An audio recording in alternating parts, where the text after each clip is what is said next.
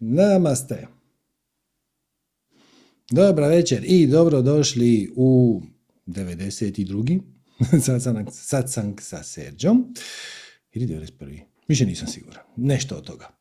U svakom slučaju, eto, jučer i prekjučer sam malo razmišljao kao da li bi vam napravio nekakav mali uvod, da malo zagrijemo atmosferu, međutim, dovoljno je pogledati vijesti, dovoljno je pogledati ljude oko sebe, da biste shvatili kako se vibracija planete definitivno diže i kako ljudi imaju spontano izazove različitih vrsta, tako da nemamo potrebe doljevati neko ulje na vatru, pretpostavljam da već imate dovoljno pitanja i sami, tako da, da vidimo mi što vas zanima i kako mi možemo znam, kako možemo zajednički doći do nekakvih praktičnih primijenjenih rješenja, a ne samo suhe teorije. Pa evo, čim vam bude zgodno, ako se budete htjeli uključiti u program, samo dignite ruku. Na kompjuteru to vam je Alt Y, na mobitelima i na tabletima imate dole u, u najdonjem redu gdje su vam ikone, imate reactions i onda raise hand. I onda se tu meni pojavi da želite komunicirati, onda vas ja prozovem. Bilo bi jako dobro da imate slušalice i bilo bi još, još bolje da imate upaljenu kameru, jer jedan dio informacija koje dobivam od vas, e, dobivam i vizualno, te kroz vaš govor tijela, tako da dosta mi pomaže kad imate upaljenu sliku. E, šta reći, e, stvarno se situacija u svijetu zahuktava, tako da mi ćemo sve više i više škakljivih tema silom prilika, ne nekom našom odlukom, nego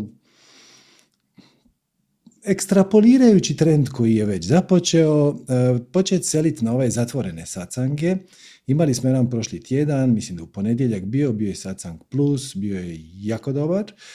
E, tako da, evo, nemojte se ljutiti ako slučajno zagazimo u neke škakljivije teme, teme koje nisu primjerene javnim platformama, ako vam ja kažem da se preselimo na Satsang Plus sljedeći put kad bude. E, pristup Satsangu Plus je besplatan, a pristup snimkama od Satsanga Plus i svih ostalih zatvorenih Satsanga imaju naši pretplatnici, odnosno korisnici naše e, usluge Totalno obilje. Dakle, još jednom napominjem, ako imate pitanje, besplatno dođete na Satsang Plus, samo morate biti online, naravno. A ako ne možete, niste ulovili, nezgodno vam je bilo i to želite pogledati snimku, ona će biti dostupna u, naše, u našem pretplatničkom kutku. Toliko toga za, za početak i ja predlažem da mi odmah krenemo sa pitanjima. Evo, Arijana. Zdravo, Arijana.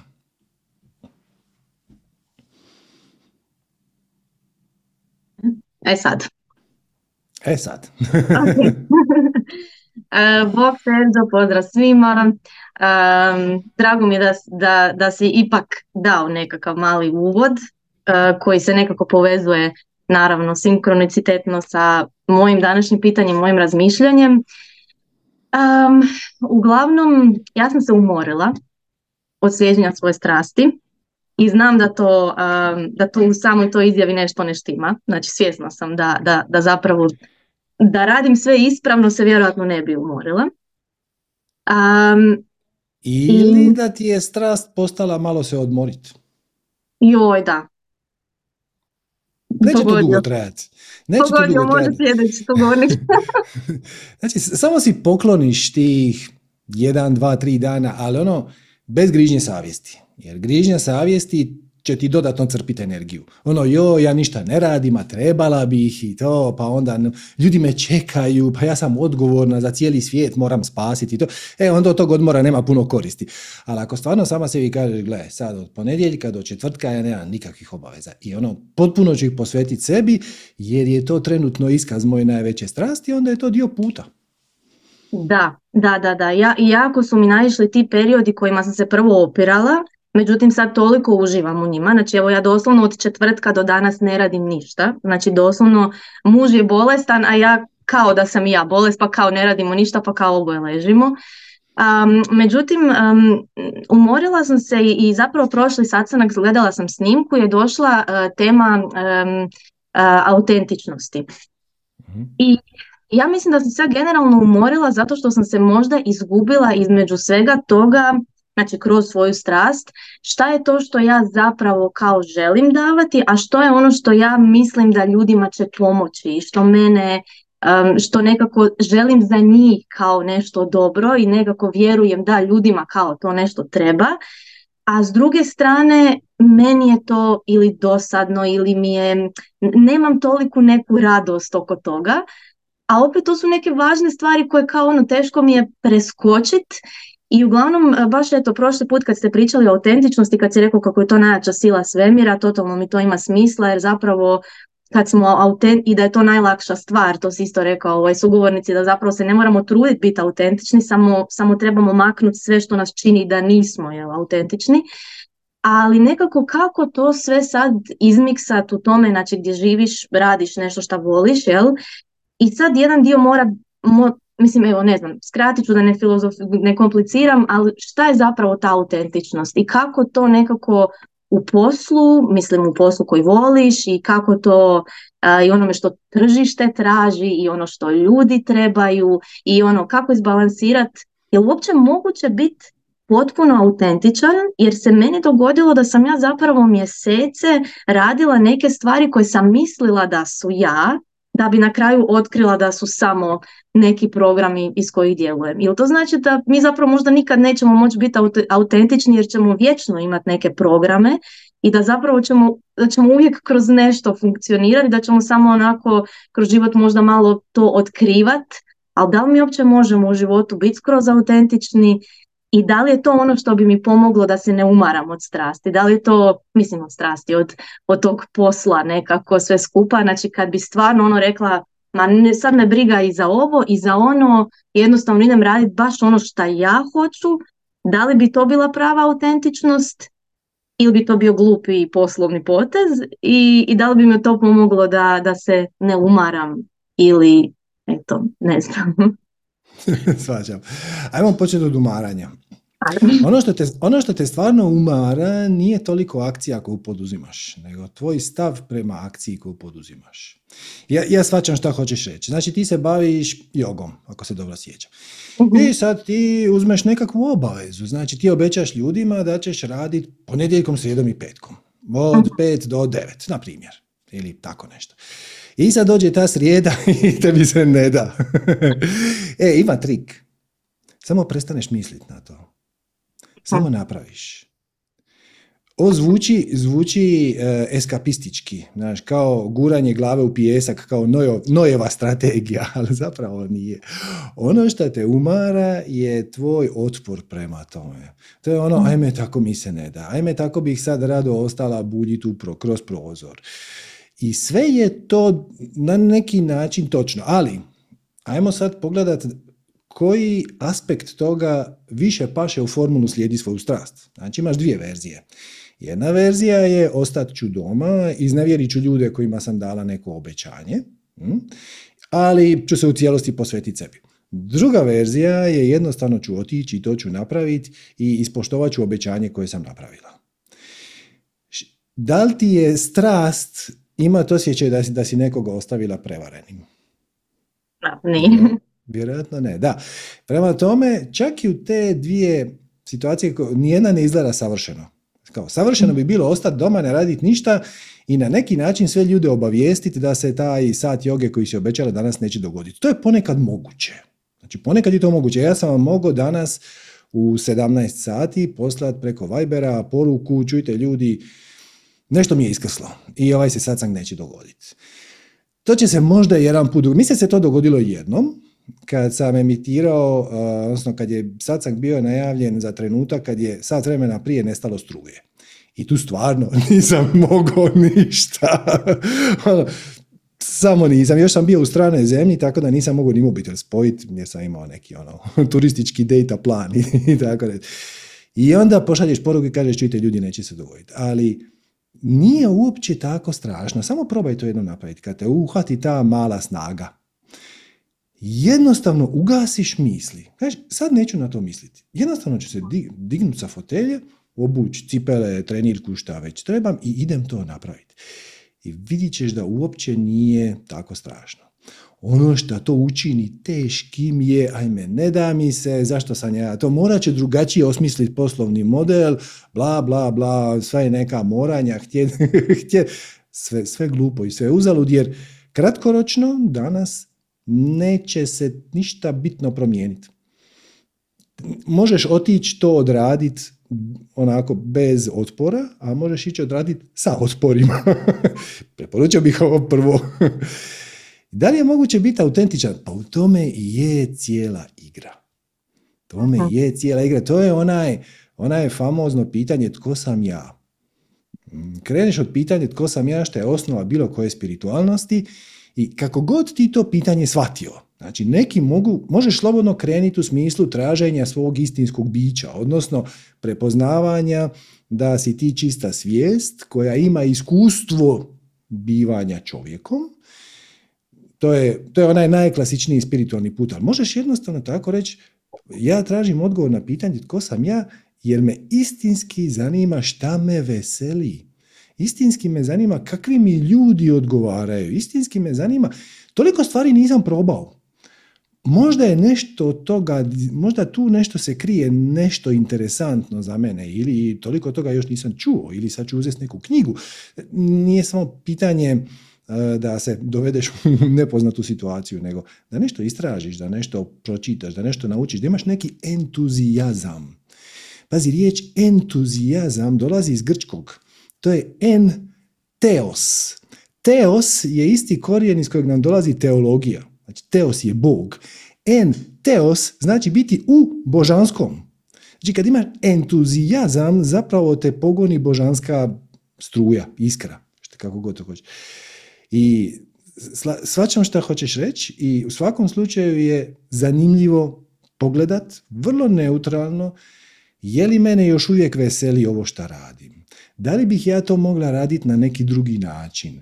Da li bih ja to mogla raditi za neke druge ljude? Koji točno dio toga me ne veseli? Jel me ne veseli samo vođenje joge ili me ne veseli to što sam se obavezala tri puta tjedno otići na neko mjesto naći s nekim ljudima ili me ne veseli baviti se poslovnim dijelom toga ono opremanjem dvorane, uzimanjem para, knjigovodstvom, marketingom i to, to točno odrediti koji dio te najmanje veseli i onda naći neki model koji će biti više u skladu sa tvojim preferencijama, odnosno sa tvojom dušom, odnosno sa tvojim autentičnim bićem. I mhm. ono što obično bude najteže je kad shvatiš da bi te nešto drugo više veselilo, savladat otpor, odnosno inerciju unutar sebe koja kaže ajme ne da mi se, ajme ne da mi se sad sve od početka, gradit mailing listu, otvarat novi web, tražit novu dvoranu, bla bla, samo mi se ne da. To na kraju bude najteže, ali, ali to je opet samo stvar našeg mentalnog stava. Ako u taj proces uđeš, ono, ajmo vidiš što će se dogoditi, pa postaviš par pitanja, pa se javiš na par oglasa, pa se prošetaš na par mjesta koji ti se čini da bi mogli zadovoljiti tvoje nekakve potrebe, to onda uopće ne bude tako strašno. Ono što to čini strašno im je naš stav prema tome zapravo. To je ono što te umara. Da, ovaj, promijenila sam baš, ovaj, e, do nedavno sam se baš intenzivno bavila Instagramom a, i, ovaj, i to me ono praktički skoro izludilo jer a, sam shvatila stvarno u jednom trenutku da Instagram i YouTube i općenito takve nekakve stvari nisu um, zapravo programi za raz, rast i razvoj, pogotovo ne Instagram. I otkrila sam valjda sve moguće toksične strane Instagrama, a bila sam najveći zaljubljenik u Instagram, znači sve šta je on nudio, a sad sam postala ono najveći mrzitelj Instagrama. Ovaj, I onda sam nekako to promijenila, zapravo me najviše umaralo to što sam toliko davala u tih sedam sekundi tog rila koji traje sedam sekundi koji neko samo napravi ovo, stoji moj tekst koji pišem pola sata, stoji moje nekakvo mentalno, mentalne neke spoznaje koje sam spoznala unatrag ne znam šest mjeseci, video koji sam snimala traje ne znam toliko i toliko, da bi nekako ljudi samo scrollnuli kroz to i nekako sam shvatila da je to dosta bilo onako energije koje je išlo uzalud. Mislim uzalud, možda je imalo nekog smisla, ali je meni nekako ovaj, počelo umarati jer je baš, baš na Instagramu je sad jednostavno važna ta hiperprodukcija i to, to me počelo umarat jer ne bavim se samo jogom, još i radim u fitness studiju kao fitness trener i tako dalje i plesni trener i to i onda sam zapravo našla jednu novu strategiju, a to je da sam odlučila, i to isto sinkronicitetno, od jedne polaznice na jogi, kad sam joj rekla, je cure, ja odustajem od Instagrama, ja ne znam više šta ću, ali ne mogu više. I onda mi je ona rekla, e, zašto ne bi probala, znaš, imati jedan dečko Um, on ti je otvorio Patreon i Patreon je kao e, platforma koja funkcionira po principu mjesečne pretplate i on ti jednom mjesečno napravi nekakvu yoga radionicu i ljudi imaju konstantno naravno pristup svim starim videima kao nekoj bazi podataka i to to bi ti bilo kao veliko rasterećenje jer ono jednom mjesečno imaš tu radionicu, a ljudi imaju konstantno jel, priliku ponavljati staro i zapravo učiti novo i tako dalje. Tako da sam tu napravila veliki skok koji mi je jako rasteretio sve. Međutim, sad je opet došlo to da ja moram taj Patreon promovirati preko Instagrama ili preko YouTubea, jer to je opet online platforma, znači baš morala bi negdje na, na društvenim mrežama promovirati. Tu mi je sad jako to teško, ponovno, jel, zbog tog Instagrama. I ne znam, eto, to me, to me sad sve nekako sve skupa kažem umara, ali dobro, ko što kažeš, dio je puta i nekako jednostavno moram iz dana u dan pratiti i vagat šta, mislim to je najteže, meni je zapravo najlakše krenuti nešto novo. Ja znači mogu svaki dan krenuti nešto novo, ali kad nešto treba onako održavati, pa promijeniti, pa pratiti, pa odlučivati, pa ta očekivanja koja su uvijek tu negdje koliko god ovaj mi bili njih svjesni, ali jednostavno to konstantno vaganje šta ja želim, šta bi trebalo, šta treba ljudima, šta bi pasalo, šta bi nekako toliko tih nekih faktora kako to nekako pojednostaviti da, da meni to bude neka lakoća i da ne bude toliko umni proces, nego da više bude nešto kao iz srca, a možda zapravo samo trebam ovo što si rekao jednostavno, ovaj, mislim smiješno je jer ja sam na svojoj prošloj radionici na Patronu ljudima pričala kako uopće nije težina koju živimo e, u stvari koje radi, mislim doslovno sam tu rečenicu rekla nego je u našem pristupu, zato sam se i ovaj, pukla smijet na početku kad si mi to rekao, ali to uvijek smo pametniji kad drugima nešto trebamo reći, a sami sebe ovaj, nekako zaboravimo. Ali da, ok. Nije li to zanimljivo? Nije li to zanimljivo? Dakle, to što si sad rekla da smo uvijek pametniji kad treba nekome drugome reći, to je poznati psihološki fenomen, to se zove Solomonov efekt. Po mhm. velikom kralju Solomonu, biblijskom, ja, koji je bio ostao zapamćen kao izuzetno mudan, mudar vladar, postoje aforizmi i priče kako je on mudro dijelio pravdu, međutim nije baš bio tako pametan kad je bio u pitanju njegov vlastiti život. Tako da to je poznata stvar, ali zapravo drugu, drugu riječ si upotrijebila, a to je kako to uskladi sa vlastitim srcem, jer to je ono što se upravo tebi događa. Znači, ovo što si sad opisala se prekrasno može opisati sa engleskom riječju disheartened. Mi mhm. nemamo u hrvatskom tu riječ, mi bih disheartened preveli kao razočaran, ali zapravo nije. To je razsrčen izbačen iz vlastitog srca, ostati bez vlastitog srca. Dis kao bez i heartened kao srca. Trik je u tome, Sad, ovo, će možda zvučati kao da, da, ti malo kvocam, ali samo da ne tražim bolje riječi, nije mi namjera. A to je da više misliš na druge, a manje na sebe. Mhm. Jer zapravo ništa nije bačeno. Ti kažeš ja sam uložila jako puno vremena u Instagram i snimala sam kratke videe to ti je sad publika koja je već jednom pokazala načelni interes za nešto čime se ti baviš. I oni su, možda će neko reći da su oni hladna publika, kao ono, nisu jako zainteresirani za to što radiš, nego su onako, ali svejedno, to je neka baza koju možeš pozvat da napravite nešto zajedno, zajednički od početka, Svačaš, uzmi, kreni od, od toga da nije tebi zadatak kako ćeš ti skupiti više sljedbenika ili više klijenata, nego postavi sebi zadatak da dopreš do što većeg broja ljudi kojima bi mogla biti zanimljiva. I kad to pokreneš na takav način, odjedan put to postane izazov. I kad napraviš nekakvu promotivnu akciju koja će rezultirati sa tri nova klijenta, to je spektakularan uspjeh. Naravno, ako ti kažeš ja imam 9,5 tisuća ljudi na Instagramu, a samo su mi se tri javila, to zvuči kao potpuna katastrofa, ali prije si imala nula, a sad ih imaš tri. to je ogroman skok. e, tako da, slažem se da Instagram nije najbolja platforma za to što ti radiš, ali opet, prvo nisi to znala, znači shvati to kao dio procesa učenja, hmm, znači sad znaš da ti Instagram nije tvoj najbolji prijatelj, ali opet s druge strane, to je neka baza na koju možeš graditi. E sad, kako ćeš točno graditi, vidi. A, ukradi ideje od svojih mentora, od, od ljudi koje pratiš, kako su oni to organizirali, šta bi tebi trebalo da ti to napraviš na sličan način. Napravi besplatnu radionicu za koju se treba prijaviti mailom. I onda si dobila mail adrese. Pazi, mail adrese su nešto skroz drugo. Zapravo prikupiti mail adrese su jedini pravi mediji koji ti niko ne može zabraniti. Sa YouTube-a te sutra mogu isključiti, ne mogu ti ni objasniti. Sa Instagrama te sutra mogu izbaciti, znam ljude kojima se to dogodilo. Nisu nikad shvatili zašto. Sa Facebooka mogu te uhakirati, mogu ti izbrisati akaunt, može, može se svašta dogoditi. Mail adrese su jedini, jedini mediji na koji čak i kad bi te zabranili da šalješ mailove na način kako si slala do sad, jer ne znam, šalješ preko MailChimpa i sad te MailChimp izbaci. Ti samo promijeniš provajdera i importiraš tamo stare mail adrese. Na neki način ja vjerujem i Viberu, zato što Viber nije američka kompanija. ne bih htio da ovo zvuči. Oni su Japanci. Volim ja Amerikance. Volim ja Amerikance, ali nekako u japansku, japansku poslovnu etiku vjerujem malo, malo više nego u američku.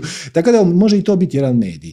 E, sad je i Whatsapp napravio nešto slično ome što mi imamo to se u Viberu se to zove zajednica, tamo se zove malo drugačije, nisam siguran, to do sad nisu imali, sad su i to uključiti. Pronađi neki medij koji će ti omogućiti da preneseš poruku koju ti želiš prenijeti. Jedan od velikih teoretičara medija iz 60-ih, Marshall McLuhan, je imao genijalnu misao da je, on je rekao da je medij poruka. Znači sam izbor medija je poruka koju ti šalješ. Nije svejedno hoćeš li odlučiti raditi podcast kao audio, hoćeš li reći, htjeti raditi e, kanal na YouTube koji je video, hoćeš li pisati blog, hoćeš li imati nešto na Instagramu ili ćeš imati nešto na Facebooku. Ništa od toga nije ni bolje ni lošije. Samo svaki od tih medija je na neki način manje ili više prilagođen i tvojim osobnim preferencijama, tvoje autentičnosti, ali i onome čemu radiš. Da si ti slikar, onda bi vjerojatno Instagram bio najbolja moguća stvar na svijetu. Gdje bi ti stavljala svoje slike i to je upravo ono što želiš. Da ljudi vide tvoju umjetničku sliku i onda u roku dvije sekunde zaključe ili sviđa im se ili ne sviđa im se. Ako će nakon dvije sekunde napraviti swipe up, to je skroz u redu. Nije im se svidjelo. To je u redu. E, ti bi htjela nešto educirati, ti bi htjela prenijeti neku poruku, ti bi htjela, eh, onda možda Instagram nije za tebe možda ti treba više od minuta i pol videa, pa ćeš onda mhm. otići na YouTube, ili ćeš napraviti neki Patreon, ili ćeš napraviti nešto na Vimeo, pa će biti samo za pretplatnike, ili ćeš napraviti nešto na YouTube, pa će biti za svi. Bitno je samo počet i davati ljudima besplatan sadržaj, stalno im davati mhm. besplatan sadržaj, uh, koji neće biti ono sa figom u džepu. Znate, ono, imate pet stvari na koje morate paziti, najvažnijih na svijetu. Sad ću vam reći prvu, a za ostale četiri morate doći na moj seminar. Ako je ta prva dovoljno, ako, ako je ona funkcionira sama po sebi, ako je to nešto što ljudi odmah mogu primijeniti i odmah mogu uh, imati od toga neki benefit, neku korist, a sa one četiri će imati veću, super. E, ali ako je to, znači, imate tri koraka, sva tri su važni, prvi ću vam reći, a druga dva neće, ono, ljudi će samo otići dalje. ne, nećeš ih time privući. Nađi način koji s tobom rezonira, nađi pristup, nađi mediji, igraj se, eksperimentiraj, nemoj se bojati toga da pozoveš ljude da ti se pretplate na mailing listu, onda ćeš na kraju shvatiti da je njima draže kliknut na link i prijaviti se na Vibe ili zajednicu, nego ostavljati mail adresu. Iz tisuću razloga. Ok, možeš imati jedno i drugo, možeš imati samo jednu, mi na kraju svakog newslettera kojeg pošaljemo kažemo prijaviti se na našu Viber zajednicu. A onda kad stavimo na Viber e, snimku od Satsanga Plus, onda stavimo link na pretplatničku uslugu.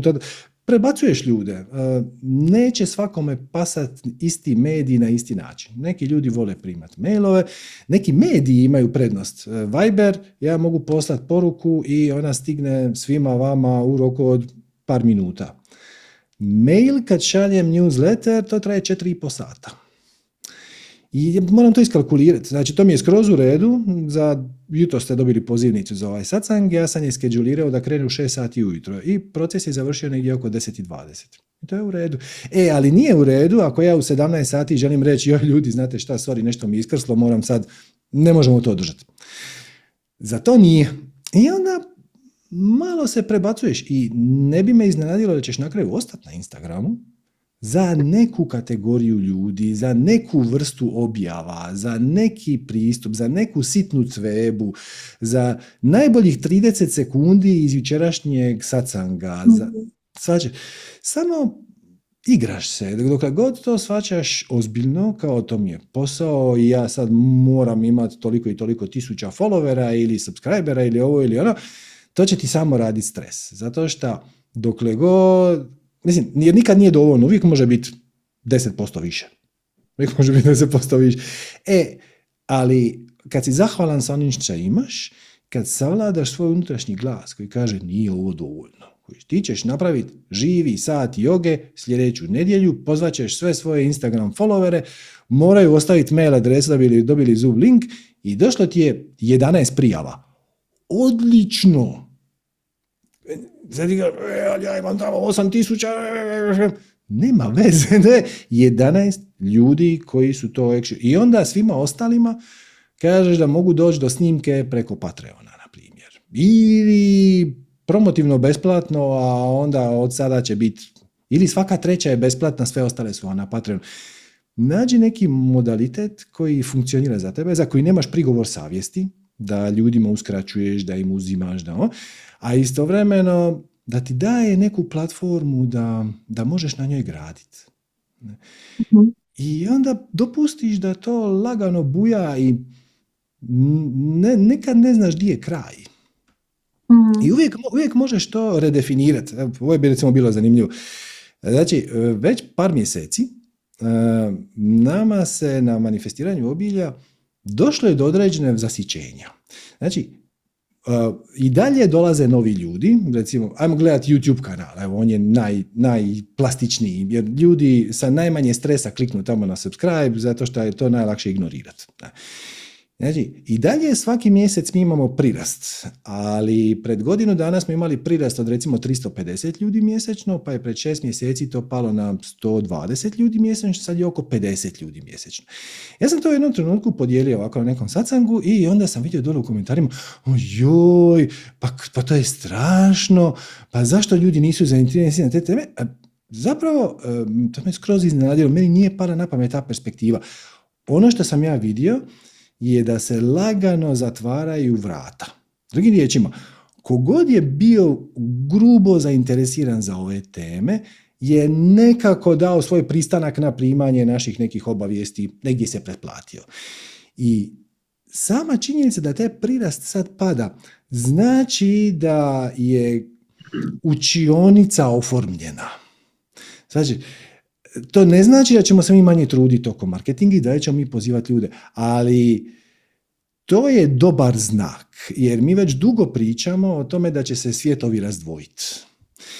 Sama činjenica da brzina prirasta novih, znači onih koji su odlučili, barem načelno, podržati ovaj trend u tranziciju u svjetlije, znači žele proživiti budućnost iz više vibracije, a ne na autopilotu u transu iz niže vibracije, sama činjenica da taj broj se počinje stabilizirati, meni znači da će uskoro doći do konkretne promjene vibracije na globalnom nivou. To nije slučajno. To se događa sinhronicitetno. Šta znači da je velika promjena na pomolu, šta znači da je ovo beskonačno čekanje koje, pretpostavljam, svi ljudi koji se bave ovim temama od negdje od 2012 čekaju veliki preokret. E, taj trenutak se lagano bliži. I to je odlična vijest. To znači da, to je meni bio signal, da možemo početi ulaziti dublje u tematiku, jer vi koji ste sad ovdje na Zoomu ili na YouTubeu, već ovo pratite neko vrijeme, ne moram vam izvlačiti osnove osnova, ne moramo svaki put počinjati od početka. Tako? Mhm. To je dobra vijest. I onda, kao rezultat toga, sam zaključio da ono što mene koči da počnem otvoreno pričat u o temama koje su škakljive, je moj nekakav strah da će me javne platforme izbaciti i samim time će biti otežan pristup novima.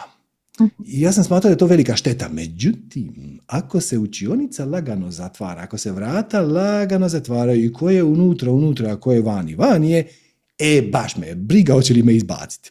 Sve što treba je imat alternativu, znači imat drugi način, tehnički kanal na koji možemo prezentirati naše videomaterijale i imat obavijesni kanal na koji ljude možemo obavijestiti. Ono, znate, nova snimka van je tamo i tamo, nije na YouTube, YouTube nas je izbacio, ili Facebook nas je izbacio, ili Instagram nas je izbacio, šta god.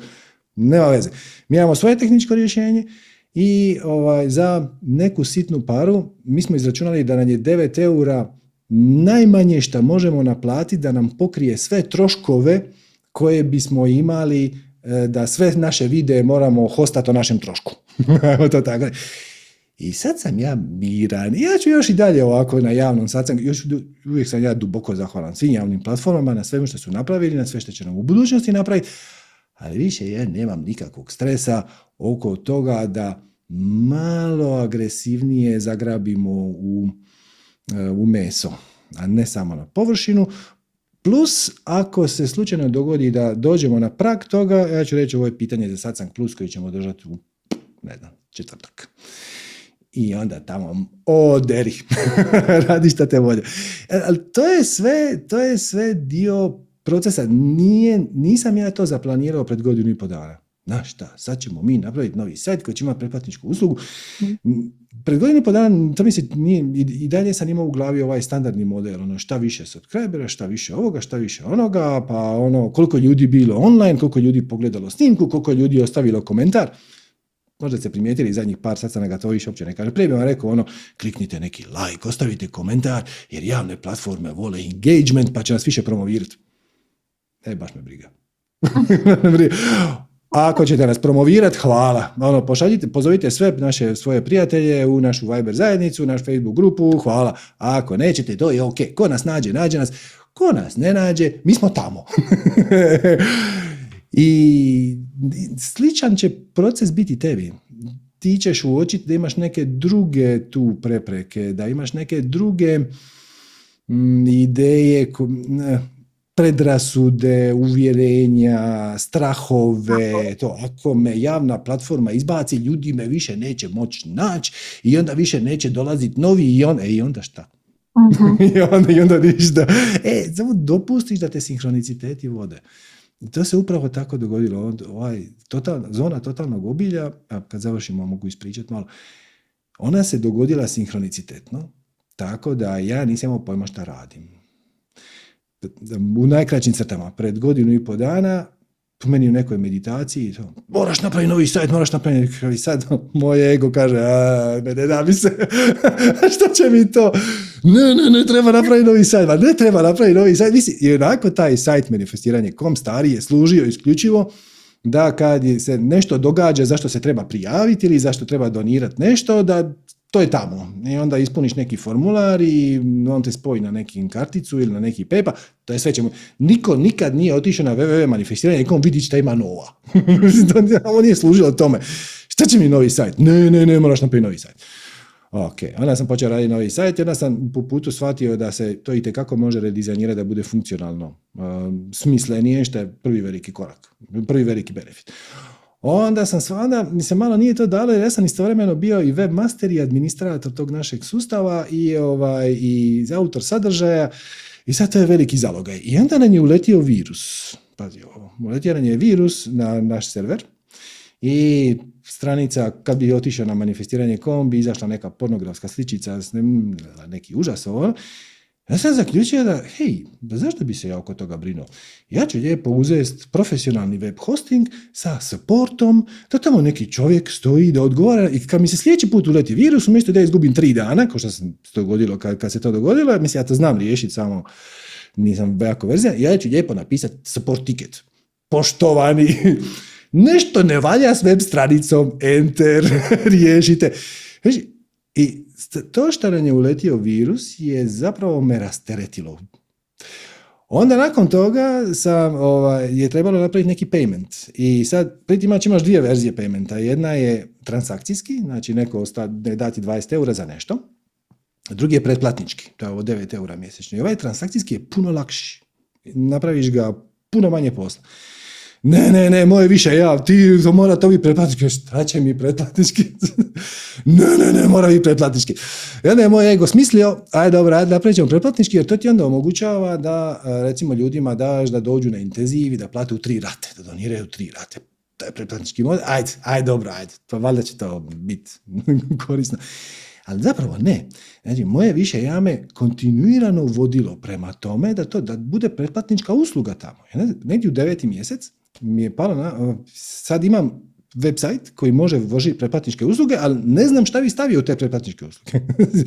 ljudi, ok, ljudi će donirati 9 eura mjesečno. Za što točno? I onda, pazi ovo, jedan od uh, mojih ovih, uh, marketinških mentora, jedan je Jeff Walker, to znaš, e, ali ima i drugi, uh, koji je isto iz njegovog plemena, zove se Stu McLaren. Stu McLaren je jedan kanadžanin, on je baš specijalist za pretplatničke usluge, ja njega isto pratim. Dvije, tri godine, došao sam preko njega, do njega preko Walkera, ali oni su prijatelji, ali mislim, ne rade zajedno, nema veze jedan s drugim. I ovaj, on je napravio, pazi ovo, napravio je masterclass, koji je koštao 25 dolara ako dođeš online, a snimka je 400. Sad, sad gledam ja taj njegov, taj njegov newsletter i čekaj, ona nikog smisla. Znači, kad si uživo, onda je 25. A snimka je 400. Pazi, ali, ali on nije glup lik. Mislim, on je sigurno to razmislio. Šta je on s time htio postići? Šta je on s time htio postići? To da da e, učvrsti svoj autoritet. to je bila njegova motivacija. Zato što kad ti dođeš na Zoom, od nekog lika koji ti je poslao newsletter koji si se pretplatio negdje pred šest godina, zaboravio si, i onda vidiš da na Zoomu ima 890 ljudi, to ti daje u tvojim očima njegov kredibilitet raste. I on je htio da mu šta više ljudi dođe online, da bi učvrstio svoj autoritet. A meni je dalo skroz drugu ideju. Pa mogao bi dati pristup snimkama. Nije poanta da mi sad zarađujemo na snimkama, mislim, pristup tim sacancima je besplatan. Ali ako vi već želite podržati projekt i imate taj problem da biste, ili izazov, da biste ponekad, ponekad propustiš satsang plus samo zato što ti je termin nezgodan. Ono, događa se u trenutku kad imaš nešto drugo i, i onda je tebi žao što to ne možeš pogledati, a nama je žao što ti ne možemo dati snimku, jer ne možemo, ako ste na YouTube, onda to nije satsang plus, mislim, izgubila se poanta da je to kao zatvorena grupa, ovo je bio neki kompromis. Ali, hoćete reći, taj cijeli proces se dogodio iz koraka u korak. Spontano, ja još uvijek nisam siguran da sam došao do zadnjeg koraka. I još uvijek mi se čini da moje više ja ima još neki adud u rukavu, jer sad me recimo pred mjesec dana me napao da moram smisliti novo tehničko rješenje da budem neovisan o YouTube.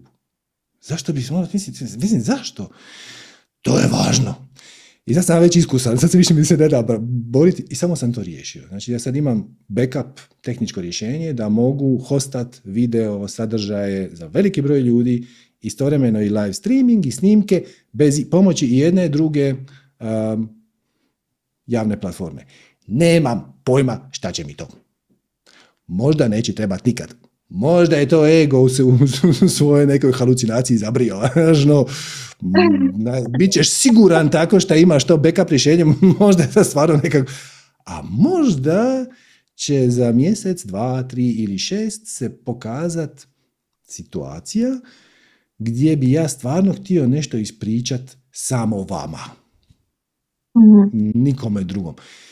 It is yet to be seen. Vidjet ćemo.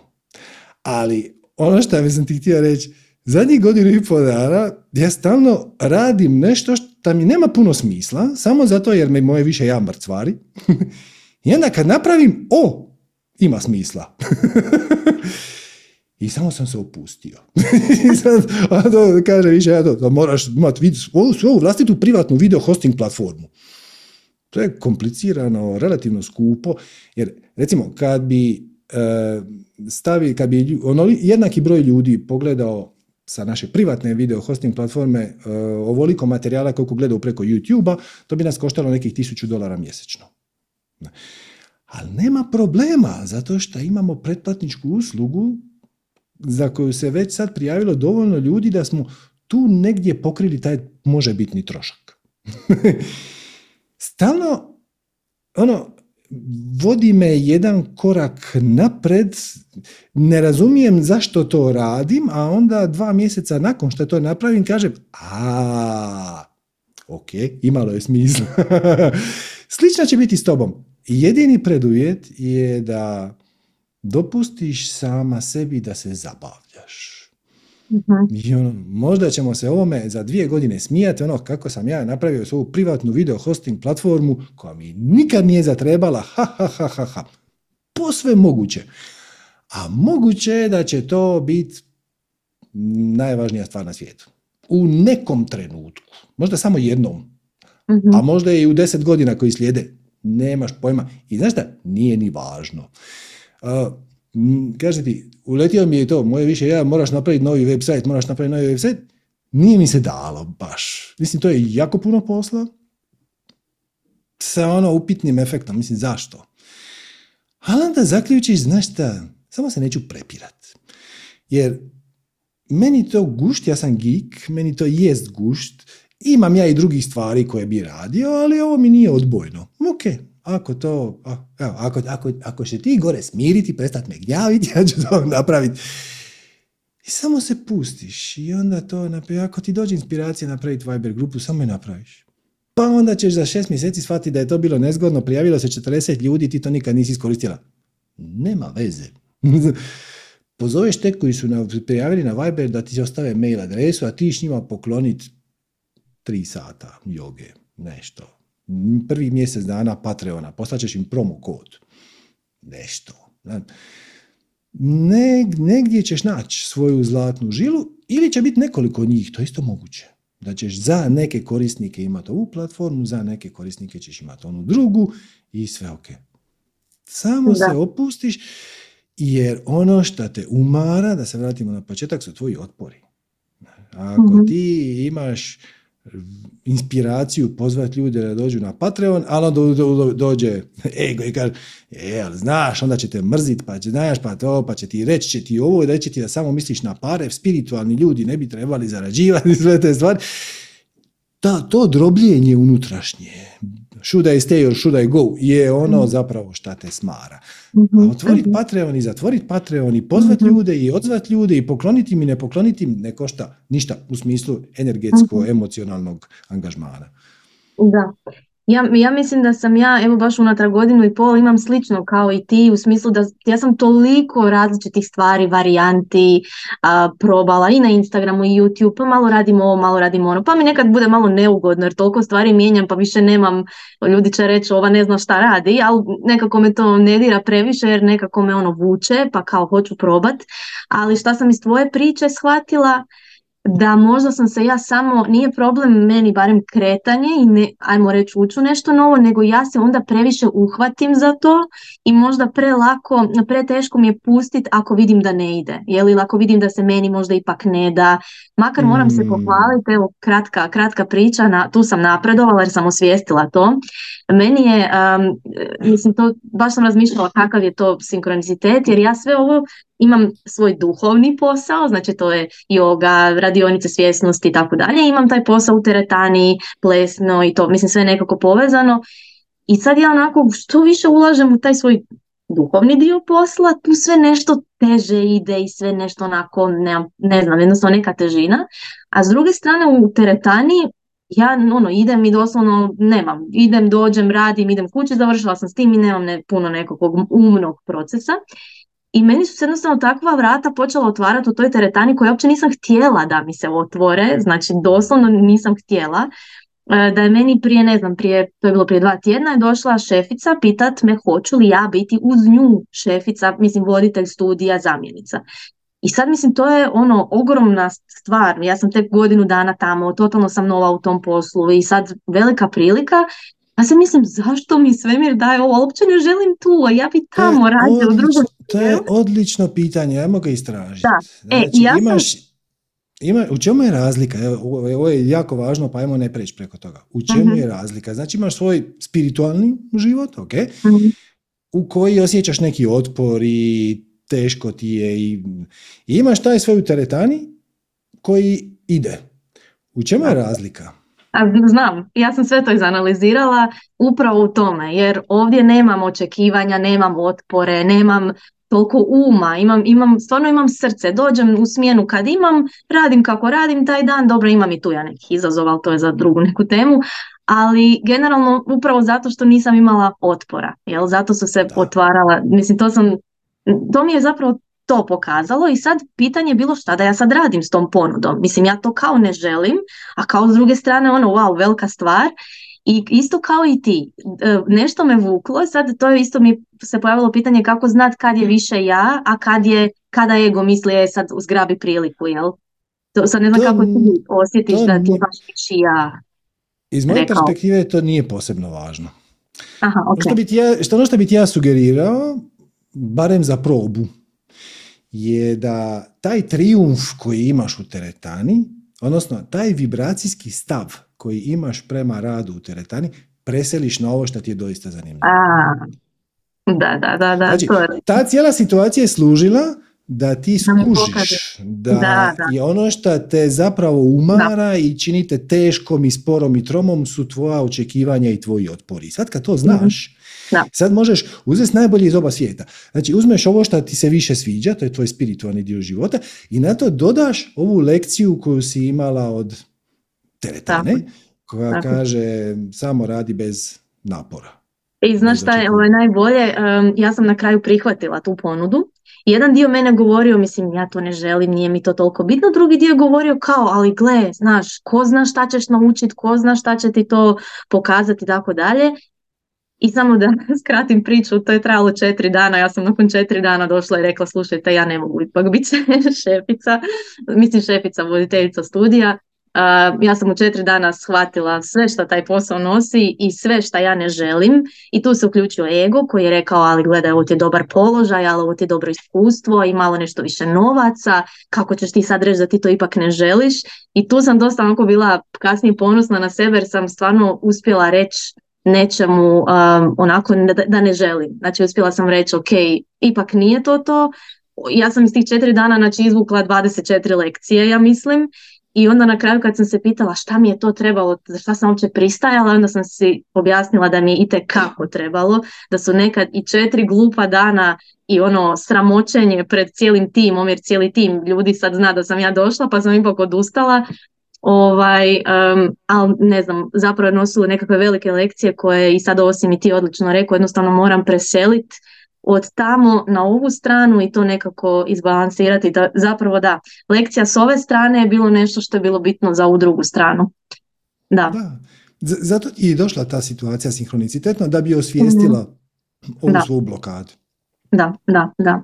Ovo, super, hvala ti puno. E, mislim, nemam više pitanja, ali me, ali me jako zanima ovo što si na početku rekao da, da se to, kako se mijenja to sve, jel vibracijski svijet, kako se odvaja i sve. I to sam se isto pitala zašto je meni unatrag godinu i pol ja sam unutar godinu i pol počela baš živjeti od poslova svih koje volim. Znači svugdje imam priliku baš davati onako sebe i nešto da raditi srca meni su svi živi izazovi moji osobni koji uopće nisam znala da imam, sve mi je krenulo unatrag tih godinu i pol dana.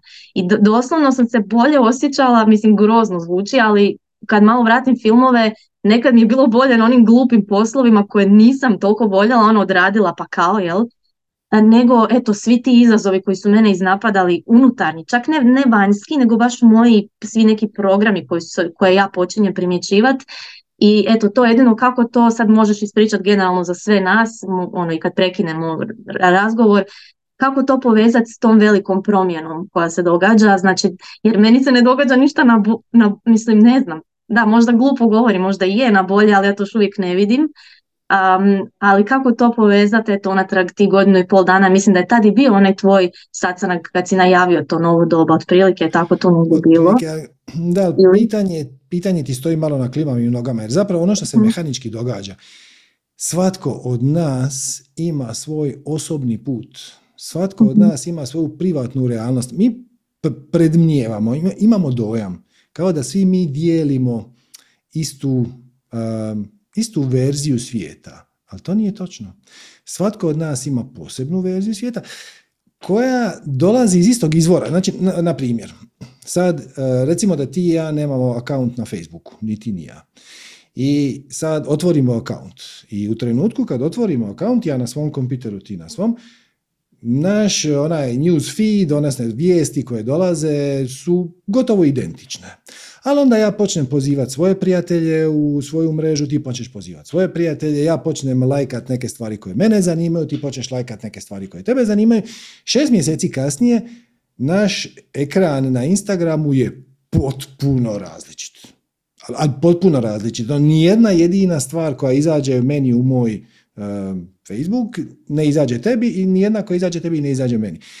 Iako one dolaze iz istog izvora. Znači, postoji jedan veliki kompjuter u Americi, u zgradi na kojoj piše Facebook, zapravo to su tisuće kompjutera koji se ponašaju kao jedan, ali nije važno. Jedan veliki kompjuter, jedna velika baza podataka koja svima šalje one informacije za koje su oni na neki način vibracijski ugođeni. Tako da, možeš otvoriti dnevnik i promatrati potpuno isti sadržaj. Kao da se događa svjetska katastrofa sa velikim strahom i sa velikom strepnjom, jer treći svjetski rat samo šta nije, a možeš i reći, o, kako uzbudljivo svijet se mijenja. Hm. Samo je stvar vibracijskog stava. Tako da, šta se trenutno događa? mi smo spremni za kolektivno podizanje vibracije. Da bi se dogodila kolektivno podizanje vibracije, treba određeni postotak ljudi, to, to je puno manje od 50%. Da neki kažu 1%, neki kažu 5%, nije važno. Da veliki broj ljudi htjet nešto novo i biti spremni angažirati svoje resurse. E, kad kažem resurse, mislim prvenstveno na maštu, na entuzijazam, na kreativnost, na inovativnost, na znanje, na iskustvo, na srce, na preferencije, ne toliko na novac i... Iako ima i to, e, svoju težinu, naravno. Imati resurse da zaposliš nekog drugog, da ti nešto pomogne. Tako da sve se to lagano, lagano se temperatura diže. Sve je teže i teže ignorirati e, glas svoje duše. To mnogi, većina naših sugrađana i su narodnjaka i su kontinentalaca i su planetaraca, šta god hoćete, vrlo efikasno radi cijeli život ignoriraju glas svoje duše i žive po nekim programima dijelom od društva, dijelom od roditelja, dijelom od ega, šta je pametnije, šta, gdje ću ja biti slavniji ili gdje ću više zaraditi, tako to. Međutim, nekako čisto iskustveno, kad gledaš, to ide sve teže. Ti ljudi koji, su, koji žive po programima koji ne rezoniraju s njihovom dušom, pazite, ima ljudi koji žive po društvenim programima i to savršeno rezonira s njihovom društvom i onda oni prosperiraju i to je, to je super, to je u redu. Ali ima puno nas koji ne rezoniramo sa ovim kolektivnim modelom kojeg smo naslijedili od naših roditelja i djedova i baka i to sve ostalo. Mi bi sad to malo drugačije. I spremni smo u to uložiti nekakvu energiju. I spremni smo prestati hraniti stari sustav i spremni smo početi ulagati energiju u nešto novo. E, nama ide sve lakše, a ljudima koji se opiru ide sve teže. I to se nekako ide prema nekom klimaksu. E, I kad dođe klimaks, počet će se urušavati dijelovi starog sustava koji nam više ne služe. Nažalost, bilo bi puno ugodnije i jednostavnije da ih mi odlučimo redizajnirati. I zato imamo obilje prilika, već zadnjih 50 godina, sustavi na koje smo se oslanjali nam više ne služe najbolje mi odbijamo ih redizajnirati zato što uvijek iza njih sjedi neko kome odgovara stanje takvo kako je.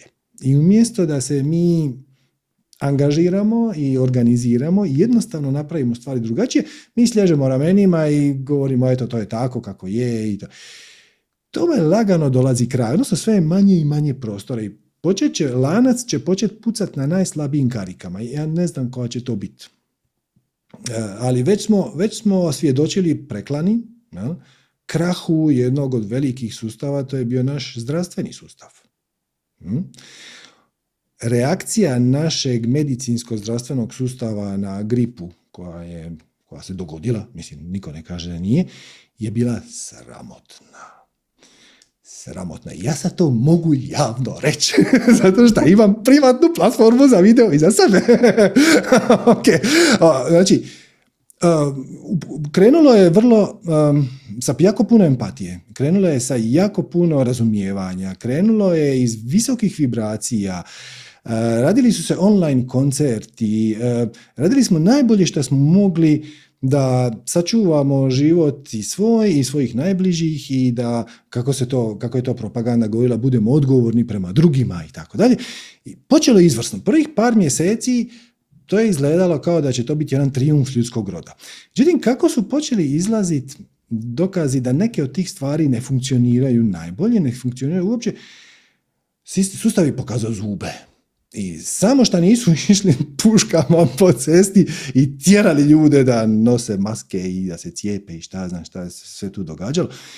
To je bio to je bila naznaka kraha jednog, to je sustav u koji smo mi ulagali puno naše vjere, puno naše, mislim, to je zdravlje.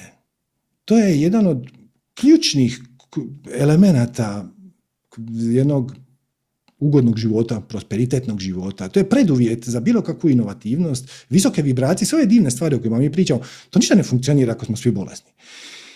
E taj sustav se, samo se, jedna smo shvatili da iza toga stoje interesi korporacija, da iza toga stoje neki čudni ugovori potpisani iza država, da, da iza toga ne stoji altruizam. E to je bio samo, to je bio onako jedan miris uh, ovoga što nas slijedi. A jednako tako, mi imamo, imamo stotine sustava koji nas hrane. Imate mirovinski sustav, imate taj zdravstveni, imate vojsku, imate policiju, imate vatrogasce, imate školstvo, imate porezni sustav, imate državni sustav, imate odvoz smeća, ima, ima more sustava koji su organizirani hijerarhijski. Neki od njih rade dobro na korist ljudima koji ga plaćaju, tipa odvoz smeća recimo, bar u Zagrebu radi dosta dobro, ok, a neki od njih su bazirani na nekim konceptima koji su zastarjeli i lanac će početi pucat na najslabijim karikama. Ja ne znam koje su najslabije karike, ali vi kad otvorite vijesti, vi vidite toliko stvari da nemaju smisla, da ne znate odakle ste počeli. Počnete od toga da slijedite svoju strast, odnosno za svaku od tih stvari koju vidite da ne valja, zapitajte se je li meni najuzbudljivija stvar na svijetu doprinijeti u ovom segmentu? Je li mi najuzbudljivija stvar na svijetu banice, razmišlja to kako bi se trebao redizajnirati monetarni sustav ili zdravstveni sustav ili vojni ili kako. Ako je, dajte tome svu svu pažnju. Ako nije, ideš dalje. Ideš dalje i potražiš ono što jest. I to je, to je cijela mudrost. Sad ja moram ugasiti, malo mi je kamera poludila pa moram ugasiti ovu mutnu potlogu. To je cijela mudrost. Radiš ono što te najviše veseli sa punim veseljem, sa entuzijazmom, bez puno razmišljanja o sebi, nego o ljudima kojima će to na neki način dotaknuti život na pozitivan način. Ne očekuješ nikakav rezultat oko toga. Radiš to zbog akcije same. Jer stara paradigma kaže bit ću sretan kad budem uspješan. Prvo uspjeh, šta god to značilo. A onda ćemo vidjeti, to će mi donijeti neku sreću. A zapravo obrnuto. Zapravo obrnuto. Bit ćeš uspješan ako si sretan. Prvo si sretan. E, kad si sretan, onda si povezan sa svojim višim ja, sa izvorom kreativnosti, inspiracije, kolektivnim, bla, bla, bla, sve to što znate. I onda izlazi inspirirana akcija koja te nosite ko val. Obrnuto je. Prvo Mhm. budeš sretan i radiš akciju koja te veseli samo zato jer te veseli. I ništa drugo. I onda će ta akcija koja te veseli dovesti do toga da će u sebi uključivati neke elemente koji te baš ne vesele. Kao ti bi rađe radila jogu, a ne bi se baš toliko vremena oglašavala na Instagramu. I to će ti pomoći da otkriješ svoje blokade. I I kad otkriješ svoje blokade i kad ih prevaziđeš, onda možeš još više biti sretan i onda ćeš biti još inspiriraniji, entuzijastičniji i onda ćeš biti još uspješniji. U kojem god parametru hoćeš, uključivo i financijskom. Ali prvo moraš biti sretan. Ako kažeš ja ću živjeti svoj život u tjeskobi dokle god ne zaradim puno para, kad zaradim puno para bit ću beg jer onda mogu raditi šta god hoću, odnosno ne moram raditi ništa, to samo ne funkcionira. To samo ne, jer ulaziš u taj proces sa tjeskobom, tjeskoba rađa više tjeskobe i stalno ćeš biti na uvoliko od toga da ti se ostvari san koji kaže zaradit ću puno para. Stalno ćeš, taman kad dođeš da ti se to dogodi, nešto će se zakomplicirati. Zašto? Jer kreacija misli da ti želiš tjeskobu. Diš bolju tjeskobu nego da dođeš na korak od svog sna i onda da ti on nestane. Ima li tjeskobnije stvari na svijetu? I samo se dopustiš si da budeš, da iskoristiš akciju kako bi te učinila sretnim. To je sve.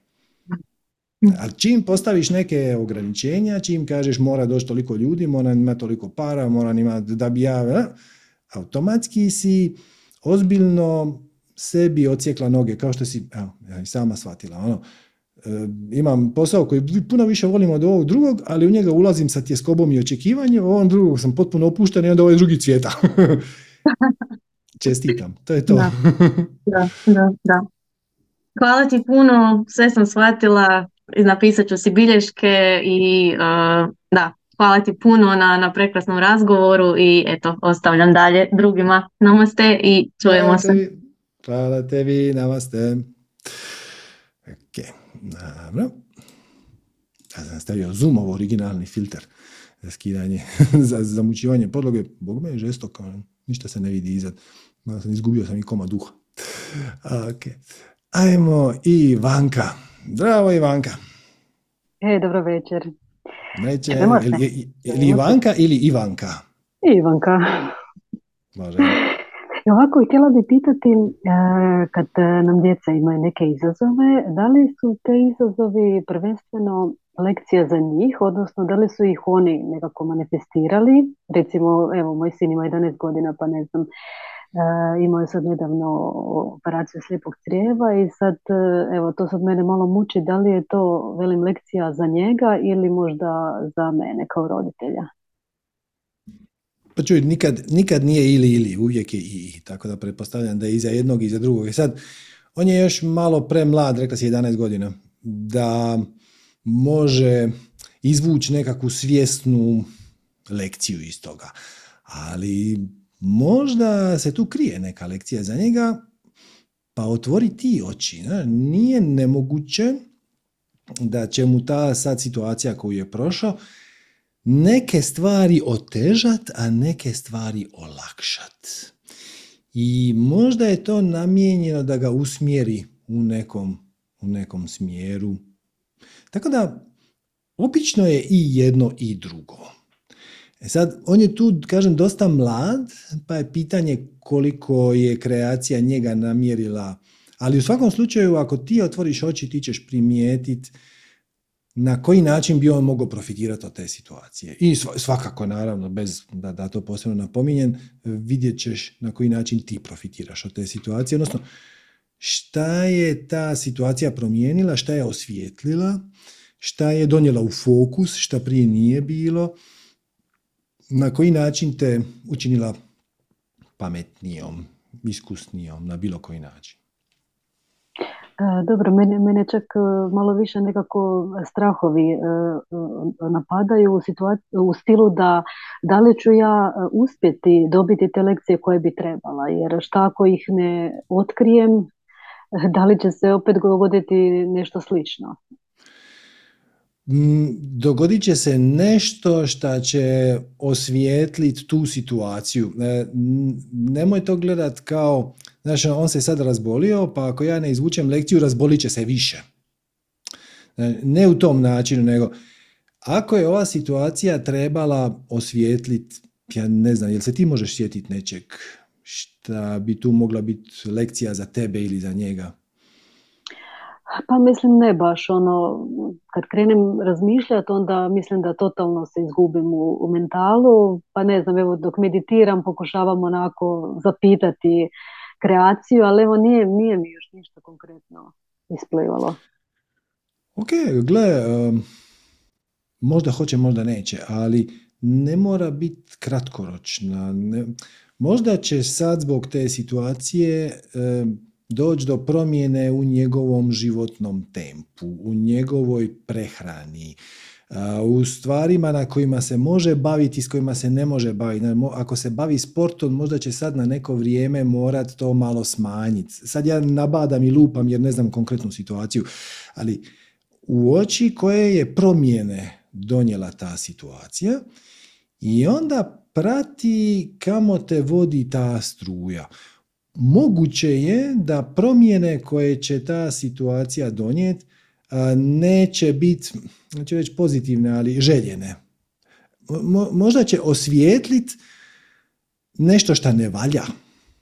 I onda ćeš moći reći ono prije je bilo bolje pa ćemo se vratiti na ono, ali sad ćeš to napraviti puno kvalitetnije, sa punom, sa punom spoznajom zašto to radiš. Ne više na autopilotu. Tako da ne moraš se bojati u smislu ono svačam stres kao e, ne razumijem koja je lekcija i ako ne shvatim onda će, onda će postajati samo još gore. Ne ide tako. Lekcija će se možda ponoviti, ali uvijek na način da ćeš je moći uočiti i integrirati prije nego što eskalira. E, dobro, sad onda ću malo opuštenije ovoga ući to, pa možda mi prije dođe. Da, da, ne može, da, da, baš to, baš to, kad se opustiš, onda će ti prije doći. Ali ne mora biti krupno. Znaš. Kad se takve stvari dogode, onda ljudi imaju tendenciju gledanja velike stvari. Možda će osvijetliti nešto puno banalnije. Možda će, možda će, možda je to sve služi da sad u periodu kad se tvoj sin mora oporavljati, će možda malo više čitati, a malo manje igrat nogomet i onda će mu to omogućiti da dođe u kontakt sa nekom temom koja će se pokazati da mu je zanimljiva, a u koju ne bi došao da nije bio dva, tri tjedna ili koliko već malo prisiljen uh, ola baviti, ono, malo više biti kući ili tako nešto. Znači, ne mora ta lekcija biti nekakva grandiozna. Može biti može osvijetliti neku, neki afinitet, može osvijetliti neku, kako bi rekao, preferenciju, možda će on otkriti neku strast, neku temu koja mu je zanimljiva, možda će mu promijeniti pa nešto što ga je do sada zanimalo više neće. Samo dopusti da se dogodi šta god da se treba dogoditi. I svakako kreneš od toga da budeš zahvalna na onome što imaš, a ne na onom što nemaš. Znači, umjesto da se kriviš kreaciju što ti je donijela ta, ta, tu traumatičnu situaciju, možeš biti zahvalna na tome što smo ipak svi iz nje izašli živi. Znači, prvo budeš zahvalan na onome što imaš, umjesto da budeš nezahvalan na onome što bi ti htio da se dogodi. Onda prihvatiš tu situaciju i kažeš, to se dogodilo s nekom svrhom, smislom i razlogom i sa zahvalnošću prihvaćam tu situaciju, nemam nikakvih otpora prema njoj i onda dopustiš da se dogodi šta god da se treba dogoditi. To je inače alternativna formula za manifestiranje, koja je malo manje popularna zato što ide iz pozitivne perspektive, a mi ljudi nekako više e, lakše rezoniramo sa ovom negativnim, sa negativnim dijelom, možemo o tome neki drugi put, ali to ti je e, kako ono, accept, acknowledge i tako nešto. Znači, budeš zahvalan na onome što imaš, ne nezahvalan na onome što nemaš, prihvatiš da sve što se događa, se događa za svrhom, smislom i razlogom, budeš zahvalan na tome i ne dopustiš da se dogodi što god da se treba dogoditi. Šta znači živjeti bez očekivanja, odnosno bez insistiranja nekom konkretnom rezultatu. Ok, Može i tako. hvala puno. Hvala puno, Bog. Hvala tebi, čao, čao. Okay. Inače, ovo kad kažem, um, mi volimo gledati to iz negativne perspektive. Znači, formula za manifestiranje je definitivno pozitivna, ali vjerojatno ste primijetili, kad dođemo do točke uh, u našim razgovorima uh, u kojem neko kaže da je blokiran, da um, ne zna zašto odugovlači, da osjeća određene tjeskobe vezano za budućnost, mi onda idemo u negativnom smjeru. Pa kažemo šta je najgore što se može dogoditi. Ako to svejedno napraviš. To je kroz strah. Ima i pozitivan smjer, a to je u što bih trebao vjerovat da bih na tu situaciju reagirao sa ovom emocijom. Drugim riječima, zašto mi ta emocija fura stres? Zašto mi ta situacija fura stres? Šta je to u meni? Koja je to definicija uvjerenje? Onako, u nekom teoretskom smislu. Šta bi to moglo biti? Šta bi to ja mogao vjerovat da bi na ovu situaciju reagirao sa ovom emocijom? To je kroz pozitiv. Ali ljudima je lakše kroz negativ. Mi smo toliko navikli živjeti sa strahom i nositi se sa strahom da nam je jednostavno većini nas lakše ovo. Šta je najgore što se može dogoditi ako ja to svejedno napravim? Oba dva puta su jednako valjana. Ako primijetite da vama više paše u mjesto šta je najgore što se može dogoditi ako ja to napravim, ovo drugo, u što bih ja trebao vjerovat da bih na ovu situaciju reagirao na sa tom emocijom, to je skroz u redu. to isto ima smisla. Ok, ajmo Ines. Zdravo Ines. E, samo malo, samo malo nisam očekivala srđan, ali mi je drago što si me, što si, samo sekundu. Oh. Baš si me zatekali ali u pozitivnom, u pozitivnom smislu, evo me, evo me. Nema problema. Znači, ja. Ja ću praviti ponovno sposobiti svoj. Evo me. Ok. Uh, dizala sam ruke i Bravo. Bravo. drago mi te vidjeti ovako. E, dizala sam ruke i do sada, ali evo, danas sam očito zasvijetlila. E, ja sam htjela pitat, znači ja sad imam izazov sa štitnjačom. E, tu je nekakav čorić kojeg ja moram ostraniti. I sad mene zanima e, što, e, je li to moja e, kreacija ili je to posljedica mog života recimo. Ako me razumiješ, to sam ja to, to iskustvo kao želim ili mi je došlo evo uh. Može biti jedno i drugo. Može biti jedno i drugo. I sad opet, prije nego što krenemo u medicinske teme, ja moram staviti standardnu izjavu o odricanju odgovornosti. Znači, ja nisam doktor i šta god da kažem ne može se shvatiti kao medicinski savjet. Štitnjača je vrlo jedna zanimljiva žlijezda i regulira puno toga i može biti povezana sa raznim stvarima. Na primjer, štitnjača je e, jedan od čistača organizma, znači ona eliminira i neke toksine. Znači, čak je ponekad moguće da jedenje hrane koja je recimo prepuna pesticida može se može napast štitnjač. Ali čisto energetski gledano, pretpostavljam da si taj došla savjet tražiti. Jednom kad si eliminirala sve ove ostale stvari koje će ti doktori rado skenirati, izmjeriti i tako dalje, štitnjača je centar pete čakre. Peta čakra je grlena čakra i nju blokira laž. E sad, to ne znači da ideš okolo i lažeš, to samo znači da možda ne živiš svoju istinu. Da nisi potpuno iskrena sama prema sebi. Da da si sama sebi pričaš možda laž nije prava riječ, ali izgovore, smišljaš izgovore kako bi izbjegla suočavanje sa svojom istinskom, autentičnom Ines koja ti doista jesi. Jel ti to ima smisla? Da li živiš svoju strast? Da li živiš svoje veselje? Pa nisam skroz, ne. Ne. ne, ja sam... Šta te u tome spriječava? Pa nekako sam upala u, mislim, ne, ne, ja sam završila jezike i još dok sam bila u srednjoj školi sam vidjela da znam objasniti recimo tadašnjim prijateljima iz razreda i da oni razume to i da je neke stvari bolje objasnim ja nego učitelj i tako dalje. I, I mene su privlačili jezici, engleski, italijanski pogotovo. I ja sam završila talijanski i engleski i sad nakon nekog doba nisam odmah, prošla sam razne poslove, radila sam u turizmu, na recepciji, to mi se sviđalo, završila sam u školi. Međutim, završila sam sa malima, znači prvi do četvrti razred i tu meni nije dovoljna količina jezika, engleskog, a talijanski uopće ne dotičem, jer ga ne predajem. Tako da nekako mi to fali. Jel? A, šta, te šta te spriječava da uključiš nekako učenje talijanskog jezika u svoj život? Ja ljeti odem ovako na nekakav tečaj, da malo pričam sa talijanima, da malo poboljšam jezik, ali evo sad, mislim, Bogu hvala, imam e, dječačića dvije godine, tako da čekam da poraste, da ljeti opet...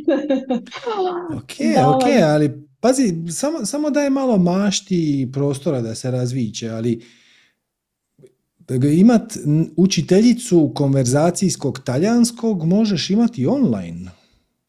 Hoću ti reći, možeš nudit tečaj jezika drugim ljudima bez da izađeš iz kuće, bez da ti to ometa tvoj obiteljski tempo trenutno. Da. Znaš, znaš, ti priču, znaš ti priču o australskom, to je australski starački dom. Ukratko, uh, negdje u Australiji ima starački dom sa stotinjak tih ljudi tamo, kako se to zove, korisnika, štićenika, šta god. I tim ljudima je uglavnom bilo dosadno. I onda su i ovi opremili, neku, dobili su neku donaciju sa 30 kompjutera i naravno internet veza i to slušalice neki headset lijevo desno. I ovaj starački dom je dao oglas u Bangkoku, znači u Tajlandu ako netko želi pričat sa izvornim engleskim govornikom, da onda to košta 10 dolara po satu. Dakle, i sad s druge strane su starci, mislim ti, koji, koji nemaju šta raditi, njima je super pričat sa mladim tajlanđanima, uglavnom su mladi, koji znaju ne, nešto engleskog, ali falim konverzacije, falim i onda imaju telefonske razgovore, preko Skype-a je to bilo onda, i šta se na kraju dogodilo? Na kraju je porasla očekivana životna dob. Znači, tim tamo starim ljudima je to toliko značilo da je prosječno ne znam, do tada su živjeli 85 godina, to se diglo na tipa 88. Znači, to što su oni dobili svrhu i smisao, to što su oni, ne samo da sad pričaju s nekim, uh, što je njima jako jednostavno, mislim njima je engleski materinji jezik, ja. znači sad pričaju s nekim koji je skroz druge kulture, iz Tajlanda, i onda ih pitaju, znači, pa kako je tebi tamo, pa uh, kako ti je u školi, kako uopće vaše škole funkcioniraju, i sad djeca moraju odgovarati na engleskom. I to je izazvalo potpuni bum. Na, na, kraju, na kraju su imali problem šta ovo je malo, malo glupo za reći, ali ti starci nisu umirali dovoljno brzo. Svaki starački dom ima nekakav, sad, pogotovo kad je veći, oni očekuju životnu dobu od, ne znam, 85, 88 godina, onda oni imaju neke liste čekanja. Pa onda kad se neko zapiše na listu čekanja, kažu, ne znam, vi ste 23 na listi čekanja, Nama tipično godišnje umre 15 ljudi, tako da ako ste 23. to vam je na godinu, godinu i po dana, pa evo sad vi vidite. Evo, sad se sve pošamerilo. Zato što su ovi toliko uživali u tim razgovorima i osim što im ispuni dan, čuju nešto zanimljivo iz neke druge kulture. Tako da, znači, to je samo oko jedan, jedna točkica. možeš davati satove online, možeš na razne druge načine pomagati ljudima kojima treba engleski, italijanski, možda možeš nešto prevoditi. Uh, znaš, ono, možeš, sve šta ti nedostaje možeš raditi bez da na neki način žrtvuješ svoje vrijeme ili obitelj ili šta već. Da. Dobro, još jedno pitanje imam. Znači, što se tiče meditacije, ja sam malo redovita, pa malo nisam i baš sam vidjela neku, neki snimak na Instagramu, neke mame krene, aha, moram e, opra suđe, pa onda ide opra suđe, pa skonta, stavit će ga u, u, perelicu suđa, pa onda skonta da je u perelici čisto, pa onda krene stavlja čisto, pa onda vidi da mora nešto stavi u frižider i tako. Znači, krenem 500 stvari a imam dojam da ono, funkcioniram samo kad mi je deadline, onda to što mi je deadline, to završim odmah. I, i, ne, ne znam, evo, je to samo što ne meditiram ili ili ima još je, nešto? Ne, ne, ozbiljno, u čemu je razlika? Znači, imaš, recimo imamo dvije aktivnosti. Za jednu aktivnost postoji jasan deadline i taj deadline je sad ono, 5 do 12 je. S druge strane imaš nešto što bi, čime bi se rado bavila. Hmm? Nešto što bi te veselilo, tipa učenje jezika. Zašto je ovo prvo važnije od ovog drugog? Šta ovo prvo čini da izgleda bitnije i zašto mu daš prioritet u odnosu na ovo drugo? Pa ne znam, recimo ako mi je za posao, onda je to... Da, znači hoćeš reći da ti je posao važniji nego ti sama sebi. Znači, sad, se, sad se vraćamo na, na, na petu čakru. Odnosno, stavljaš, znači, važnije ti je da su drugi namireni nego, znači, važnije ti je, ajmo reći, šta će drugi misliti o tebi, ovo je sad malo u navodnicima, nego šta ćeš, kako ćeš se ti osjećati, šta ćeš ti misliti o sama sebi. Dokle god imaš taj stav, ne možeš otkriti ono što te doista veseli. Znači, jer ovo što smo mi sad pričali o učenju jezika online, to je samo prva stepenica. Ja ne kažem sad uzmi karijeru učenja jezika online, nego ako te ta ideja pali, ako te veseli, ako ti se malo zaiskre oči kad čuješ na ideju slušanja tuđih seminara na talijanskom, učenja talijanskog ili podučavanja talijanskog ili prevođenja na talijanskog, na bilo koje od tih ideja, ako ti malo zaiskri oko, onda duguješ sama sebi da to da poduzmeš neku akciju na tu temu, bez očekivanja rezultata, bez da ono, ajme, ali ja to ne želim raditi do kraja života ili neću imati za to vremena. Onoliko koliko te bude veselilo. Čisto da dopustiš energiji da slobodno procirkulira kroz tijelo. Jer dokle god ti lažeš samu sebe, ovo je sad malo gruba riječ, ali laž blokira petu čakru pa onda primjerena. Znači dokle god ti nisi iskrena prema samoj sebi i daješ prioritet onim stvarima koji te čine boljima u očima drugih, šta je zapravo nebitno. To je refleksija. Kad ti budeš sretna sama sa sobom, svi će drugi biti sretni s tobom. Bez obzira jesi li ti napravila nešto do kraja ili nisi. Znači, sve počinje iz tebe. Kad si ti zadovoljna, kad ti budeš osjećala da živiš svoju istinu, šta, nije samo posao, znači, tvoja istina je i da si majka. Nemoj to napustiti, nemoj to žrtvovati. Znači, to je jedan dio tvoje osobnosti jako bitan. Odlično, to ćemo zadržati. Ne, ne, nećemo to žrtvovati. Šta još mene čini, šta, šta, šta me čini Ines? Svačaš, šta, šta, ko sam ja, šta sam ja, šta me veseli, šta, šta, šta, od čega moje srce zalupa malo jače i krv malo procirkulira. Ako je to samo od osjećaja krivnje što će me neko napasti jer nisam napravio nešto na vrijeme, e, to je ok, ali mislim, svakako ispuniš obećanja koja si dala i to je u redu, ali ovaj drugi dio je puno važniji. Da pronađeš šta tebe veseli, šta tebe pali i onda napraviš neku akciju na tu temu. Ne mora biti 8 sati dnevno. To može biti dva sata tjedno, vikendom. Znači, samo da dopustiš da malo, da se malo energije oslobodi, onda ćeš imati i inspiraciju i kreativnost, onda će se dogoditi sinkroniciteti, pa će ti neko ponuditi nešto što će ti biti malo još zanimljivije i onda će se stvari početi koturati. Dakle, god daješ prioritet ovome što dolazi izvana, to je, to je stari način. To je stari način, to je živjeti kroz krivnju i kroz ono, ajde, ajde dobro, ajde, nije mi još toliko loše, drugima je gore. to vodi u tom smjeru. A ovo drugo vodi u smjeru ja sam kreator svoje realnosti, s punim odgovornošću. Znači ja sam sad bahati tiranin koji će maltretirati sve oko sebe. Ja sam kreator svoje realnosti. Onako kako je oblikujem, onako kako je postavim, takva će ona biti. I ja želim u nju unijeti malo više čega? Podučavanja talijanskog, čitanja talijanskog, gledanja talijanskih dokumentaraca, gledanja starih talijanskih filmova. Ako te, ako te pali ideja gledanja starih talijanskih filmova, samo počni. Ja ne znam di to vodi. Ali ako ti je to veselje, taj čin uživanja u starom talijanskom filmu, i Andrijanu Čelentanu i koji već, će ti dati inspiraciju. Svačaš, to, to, to je ideja. E, nije ideja, nije ideja da, da sad smislimo nešto što čega ćeš ti ono sretno živjeti do kraja života. To će se stalno mijenjati. Ideja je da ti sjedneš u barčicu koja ide sama niz rijeku. I ako rijeka ide, ima lijevi zavoj, onda brodić ide po lijevom zavoju bez napora.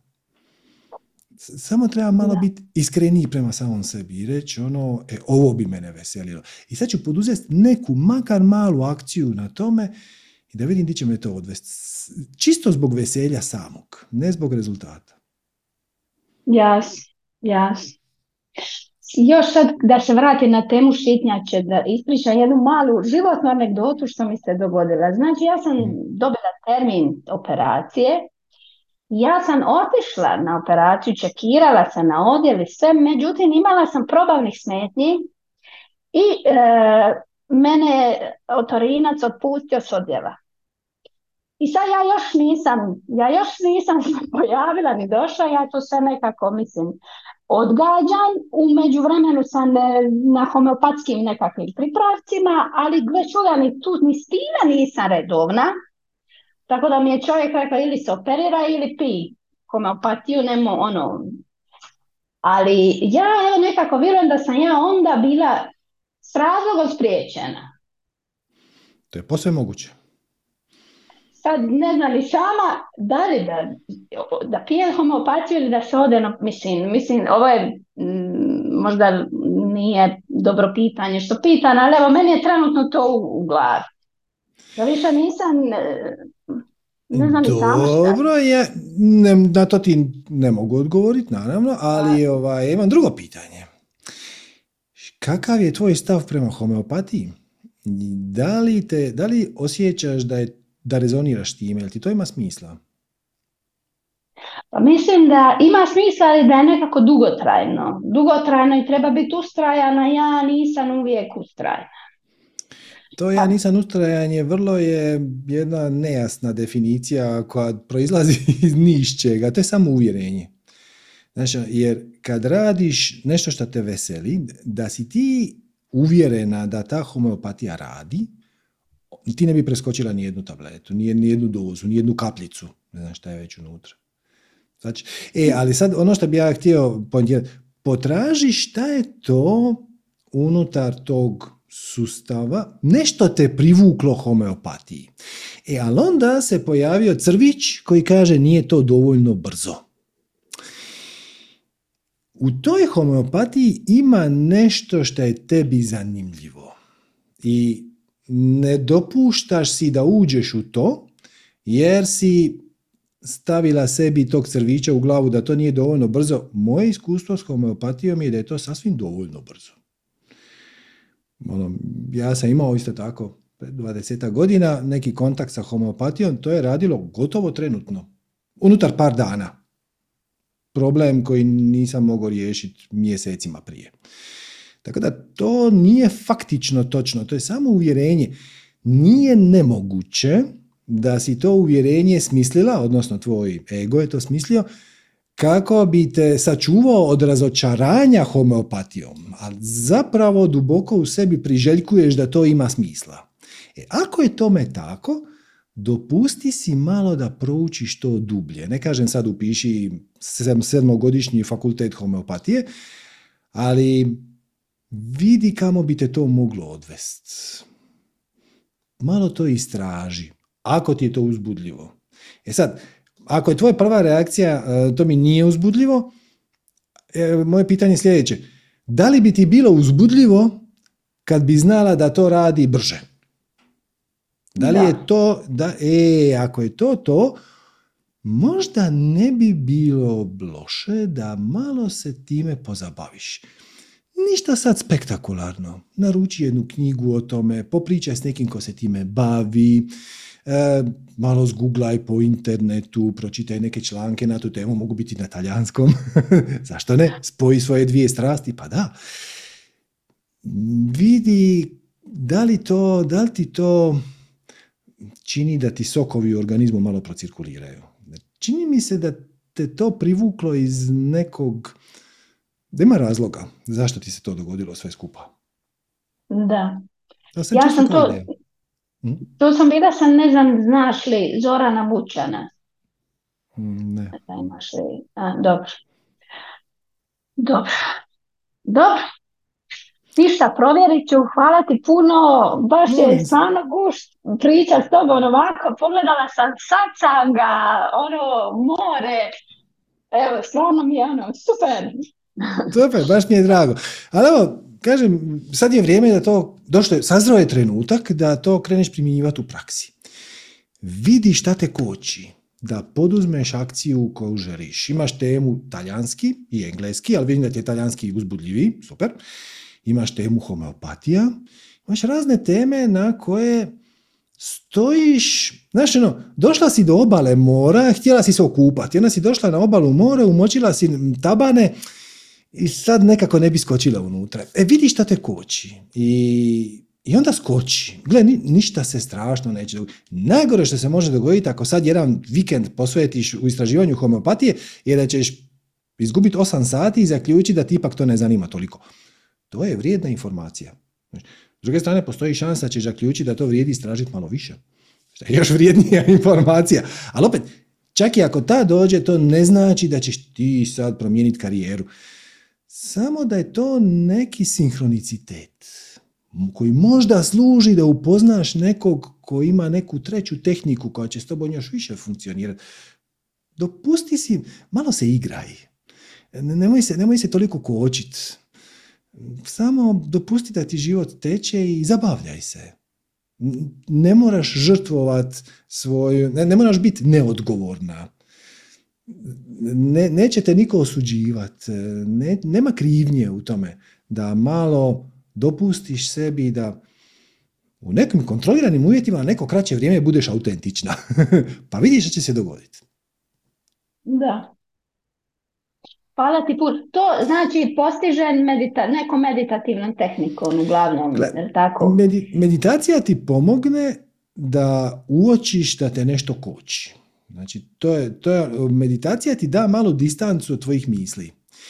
I da si malo redovitija u meditaciji, možda bi sama e, skužila ono, ma čekaj malo, odakle meni ideja da homeopatija radi sporo? Je li to točno? Idem malo se raspitat, pa ću nekog nazvat, pa ću uz- uzeti neku knjigu, pa ću malo zguglat. Je li to točno? I onda iz iskustava korisnika, komentara na razne pripravke i šta već, vidiš, da, vidi, ovo me to djelovalo za dva dana, gle, ovo je to djelovalo, pa nije to tako to. E, tome ti služi meditacija, da svoje misli i emocije i tjelesne senzacije prestaneš doživljavati kao sveto pismo, kao ono, sad je to tako. Ja sad nešto mislim i onda je to sigurno tako. Nije. To što ja mislim trenutno je refleksija moje vibracije. I, I sad šta se desi? Ti kažeš homeopatija je zanimljiva. I međutim imaš neku tjeskobu oko toga. Tjeskoba može biti e, tipa e, ja se bojim da to neće raditi. Ja se želim se sačuvati od razočaranja. Kako ću se sačuvati od razočaranja? Tako što ću smisliti izgovor, ovo sve ide nesvjesno naravno, tako što ću smisliti izgovor koji će onda me učiniti da se prema homeopatiji ponašam neredovito i onda ta neredovitost je odličan izgovor zašto to meni nije radilo. Tako da ako ja to počnem pit i ne bude radilo, imat ću izgovor, to je zato što nisam pila na vrijeme. E cijeli taj proces koje, ako ne meditiraš, se dogodi brzo, spontano, ne primijetiš ga i onda se samo čudiš ono zašto sam ja neredovita, nespremna, z- kako to kad imam deadline onda sve funkcionira, kad nemam deadline onda ne pijem lijekove na vrijeme. E, ali kad malo napraviš distancu, kad počneš primjećivati moje svoje vlastite misli, onda primijetiš i kad su glupe. to je najveća vrijednost meditacije. Ne to što će te dovesti u mistična stanja, što će ti povezati sa svemirom, mislim sve je to krasno, ali u praktičnom smislu. Svrha meditacije je prestanak identifikacije sa svojim mislima, osjećajima, tjelesnim senzacijama, sjećanjima, traumama i svim tim stvarima. To što ti je nešto palo na pamet ne čini to istinitim. To što se osjećaš sretan, tužan, tjeskoban, kriv, neodgovoran, šta, kako god da se... To ne znači da je to opravdano. To samo znači da u tvom programu u glavi postoji greška. E, ali da bi uopće ti palo na pamet ići tražiti grešku, moraš primijetiti da ono što se događa u vanjskom svijetu i ono što se događa u tvom unutrašnjem svijetu nije uvijek nije uvijek uzročno posljedično vezano, nego znaš što, kad ponekad na, na potpuno istu situaciju, ako si dobre volje reagiraš na jedan način, ako si loše volje reagiraš na drugi način, e to, da to primijetiti, ali kad se, u trenutku dok se događa. Ne, zato ti treba odmak, mali odmak od svojih misli, emocija, tjelesnih senzacija i zato služi meditacija. Da ovaj proces možeš zapravo odraditi sama. Jasno. Dobro, hvala ti puno. Hvala Bilo mi je baš drago. Također. Namaste. Ok. E, ajmo Viki. Zdravo Viki. E, zdravo, pa, se čujemo. Pa di baš ja, pa nije, pa ja sam znala da ćeš mene da prozoveš. A znala sam zato što se nisam dugo javljala i evo sad je dve godine od mog posljednjeg javljanja i prvog. Mm-hmm. Ovaj, I osjećala sam da imam potrebu nešto da podelim i nekako sam znala da ćeš me prozvati, ali imam tremu, da, imam tremu. Super. Ne, nekako si napravila, ono, pa ti baš ja, kad sam prozvao. Super, evo. Ne. Ajde da vidimo šta, šta će trema iznjedriti. Pa svakako da napravimo, jel, da skratimo priču. Uh, moj život u proteklih šest meseci je onako jedan vrlo zanimljiv roman.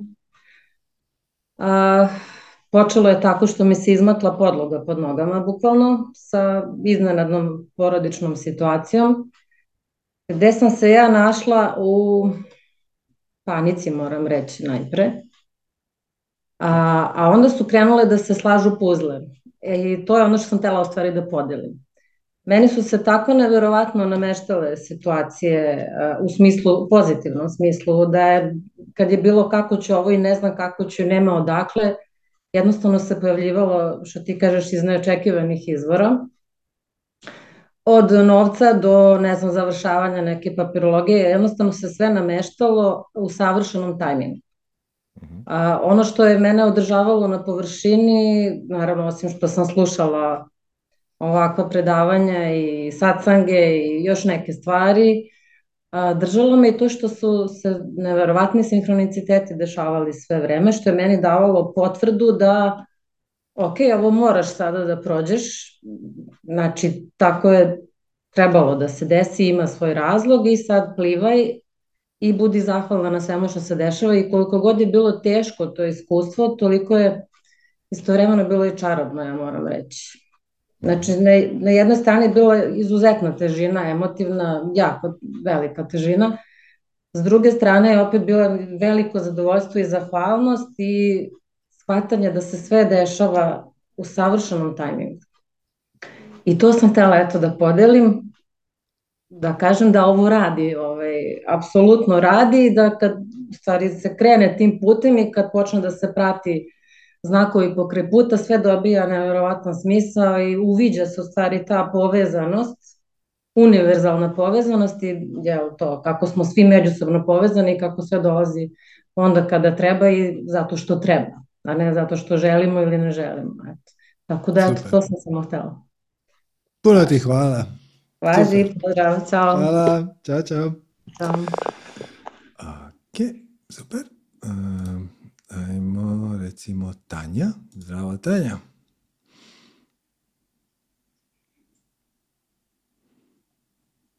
Tanja? Nema Tanje. Dobro, nema veze, idemo dalje. Ajmo onda Andreja. Zdravo, Andreja.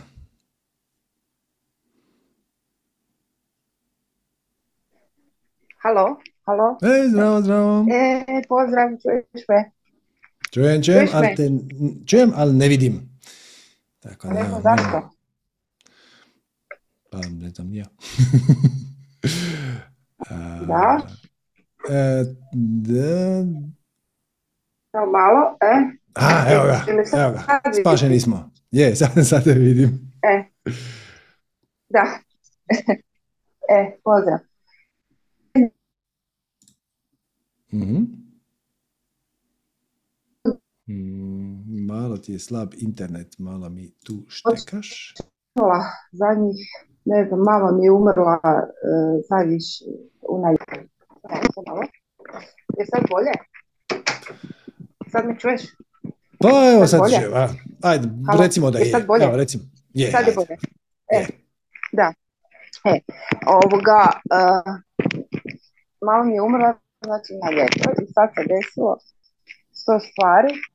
A, em, u biti, e, što se tiče posla, dok je bila živa, morala sam dolaziti njoj svaki drugi dan čistiti i tako, me oblačilo od posla. Sad, kak je nema, imam puno više vremena, ali nekako mi se više ne da. Znači, taj posao mi se više ne da, nekako... Te, šta bi, šta bi, šta bi radije radila umjesto toga? Umjesto toga, ja bi išla na Bali Pa šta, ko te spriječava? i tamo bi bila i mjesec dana. Kad imam posao. Moram raditi. Mm, Zašto moraš raditi? Da bi mogla otići na Bali. Pa da bi zaradila novce, da bi zaradila novce. I sad ja A, sa tim- ti sad to meni, ja sam sad fokusirana na sasvim druge stvari od posla. I sad ne znam da li je to poziv mojeg višeg ja ili je to sad nekakva greška i zabuna koju ja ne bi trebala slušati. Gle, ti za početak, Znači ja sam fokusirana, ja sam sad naslijedila sad neke... za početak Da. e, imaš čvrstu separaciju između života i posla. Znači, znači kao to da nije je... bilo tako. Dobro. Koja je tvoja definicija posla? Šta je posao? E, Da da sad ti tu sleti neki svemirac koji nema pojma šta znači imati posao. Pitate šta je posao? Pa posao je biti da radiš ono što voliš, da zarađuješ, da te neko plati za ono šta, šta bi radio besplatno u biti. Ok, to bi super. trebalo biti. Da, To je da meni je to... tako je bilo. Mhm. Ali više nije. E sad kak, s- e, sad kak su te neke stvari, nešto ono ništa, ne da mi se, ne da mi se, a opet mi ide. Opet mi ide, imam dosta slobode u poslu i nemam stresova ni ništa. Ali imam ono feeling ne da mi se, ne da mi se. A, Koji, e, ko- koji jer dio sam ti se ne da? fokusirana sam sad na Bali. Eto, Ali možeš ti otići na? Bali. Ali šta, šta kad dođeš na Bali? Šta bi radila na Baliju? Da. Zašto bi Pa išla baš na. Bali? A, ok. e, Znači ti bi otišla na Bali ne zato što je to tvoje veselje, nego zato što želiš pobjeći od ovoga ovdje što ti se ne sviđa. Znači, postoji velika razlika između ići prema nečem i bježat od nečeg. e, Znači, ako ti želiš ići na Bali zato što ti je to ideja odlaska na Bali najuzbudljivija moguća stvar koja ti se može dogoditi, onda idi na Bali. I onda te ništa te ne može spriječiti da odeš tamo i dopusti da se dogodi šta god da se treba dogoditi. Ali ako bi ti išla na Bali samo zato jer ti je, da oprostiš na izrazu, dosta ovog sranja, to nije to, to nije slijedi svoju strast. To je bježi od onoga što ne želiš. Ali to nije ideja. Ideja je da ideš E, prema pa onome ja što ne znam želiš. šta je. Da, Ti ne ne znaš šta je šta. Da li je jedno ili drugo. Kako skužiti? Kako skužiti uh, da li je to ovoga? Jer ja bi sad, ja sam sad u fokusu, znači, ja bi najrađe da imam novaca da ne moram ništa raditi. To je u toj fazi. to je upravo refleksija ovoga, ja, men, ja sam umorna, znači tvoje, tvoje objašnjenje, odnosno tvoje pitanje, ja sam umorna i ja sad ne bi ovo što sam do sad imala, ja bi nešto drugo. I šta je najrazličitije što mogu smisliti, a to je da odem na Bali. Svačeš, da ti želiš ići na Bali zbog toga što ti je Bali najuzbudljivija moguća stvar. I želiš doći tamo bez ikakvih očekivanja. Spremna si se ubiti od posla ako treba i ovdje i tamo. Spremna si preuzeti bilo koju, zato što te nešto te vuče tamo, onda bi ti već bila tamo.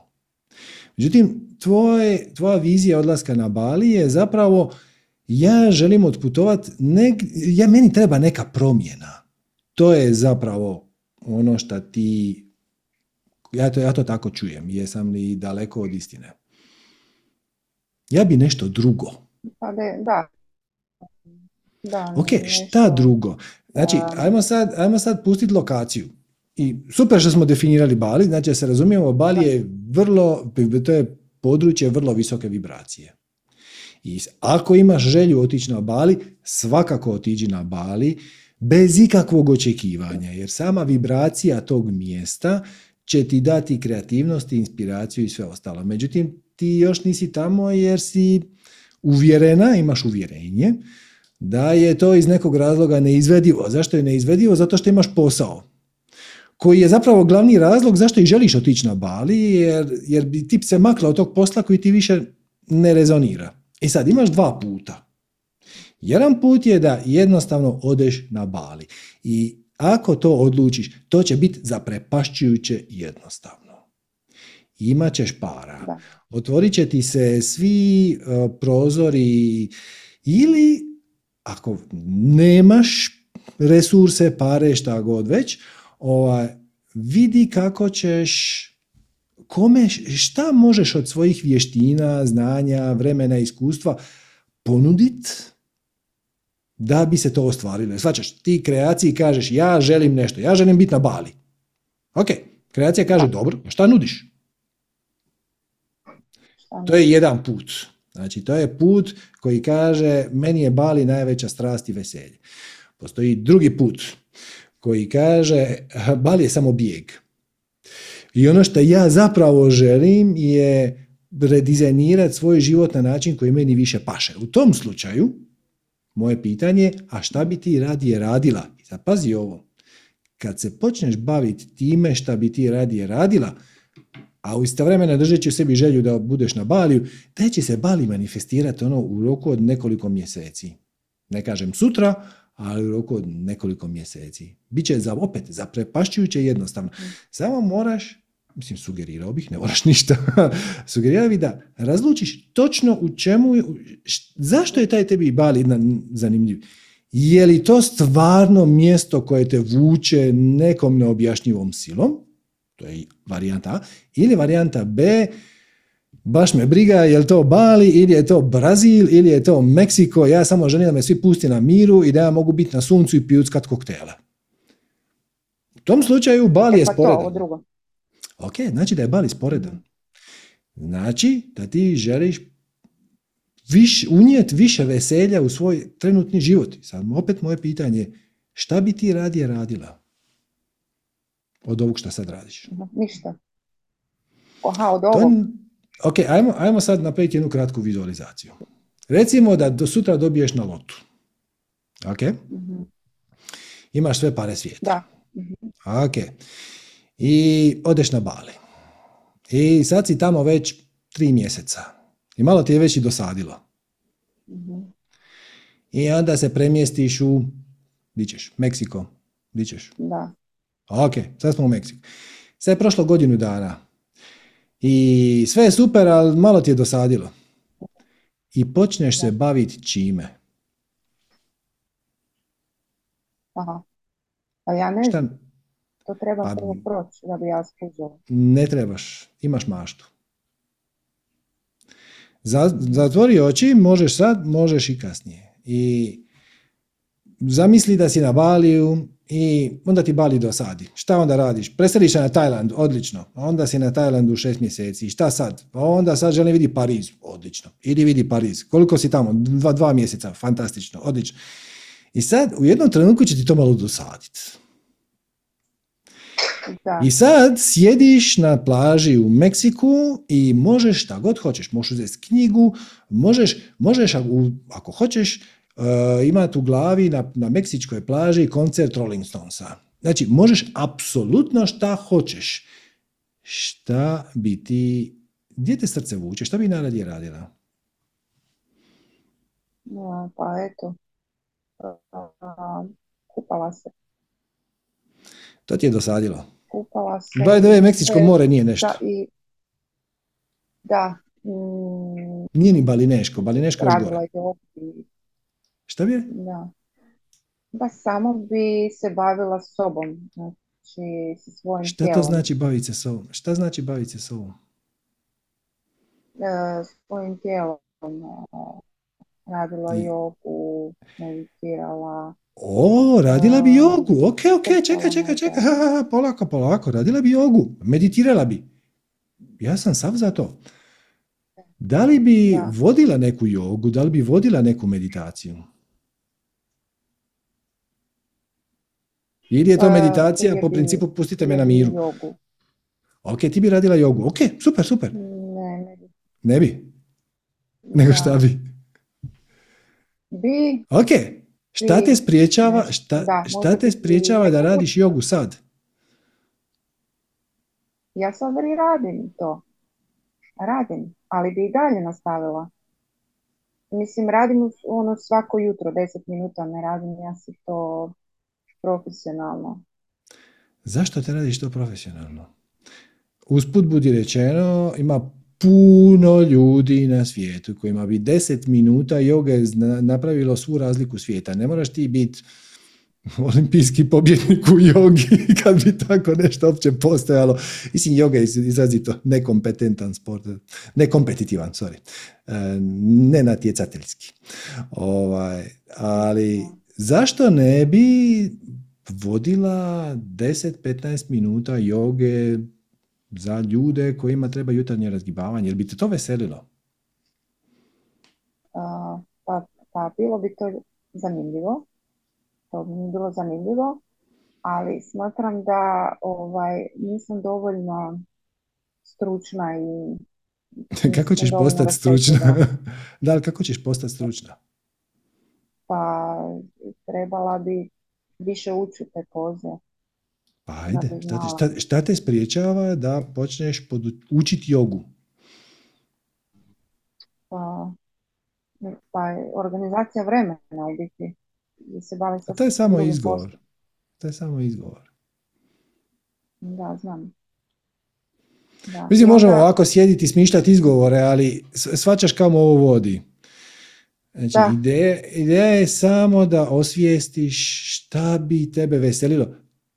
Ti, jel ti- jel imaš osjećaj da odgovor na to pitanje bi trebao biti jednostavan? Pa da, Jel tako? jednostavno, da. da. Da ti ja sad ponudim pet filmova. Jedan je akcijski, jedan je uh, fantaziji, jedan je romantični, jedan je komedija. Da. Da li bi znala izabrat koji ti od tih filmova najdraži? Pa sigurno. Prema Da. tome, zna, jasan ti je mehanizam šta znači između nekoliko stvari izabrat. Vidi, vidi samo šta te koči u tome, jer ono što te koči, da ti dam spoiler odmah, je šta imaš osjećaj da bi onda trebalo poduzeti neku akciju, a to ti se trenutno ne da jer si umorna, jer si zasićena, jer ti je dosta svega. Ja samo kažem, samo nježno, kad kažem počni raditi jogu, to može, ako, ako te to veseli, skroz je u redu da odeš na intenziv, mjesec dana, teacher training, 200 ili 300 sati, hoćeš li Yoga Alliance ili ćeš Yoga International, trla baba lan, to je skroz u redu, ali ne mora biti tako radikalno. Možeš doslovno početi proučavati po YouTube-u videe ljudi koji rade 15 minutne joge. I čisto kao konzument, ako te to veseli, danas ću malo vježbati uz Kino McGregor 15 minuta. A sutra ću malo 15 minuta vježbati sa Richardom Freemanom. A onda ću 15 minuta vježbati sa Duncanom Wongom, šta god već. Pa, I da, neko će- ok, ok, sad svo to svoje znanje i iskustvo dopusti da na neki način nekome postane korisno. Možeš li to podijeliti s nekim? Na koji način to možeš podijeliti? Šta bi te najviše veselilo od toga? Znači, nije jako teško. Treba samo imat muda, odnosno petlje, suočiti se sa svojim vlastitim unutrašnjim otporima, sa svojim unutrašnjim kritičarem koji kaže to neće biti dosta i ti nisi kvalificirana i to nije tvoj put i osim toga sad umetni sama. Nekome kaže ružan si, nekome kaže lijen si, nekome kaže nesposoban si, nekome kaže od toga se ne može živjeti. To su samo izgovori. Cijela poanta je da nađeš nešto što te veseli i podijeliš to sa nekoliko ljudi oko sebe i vidiš šta će se dogoditi.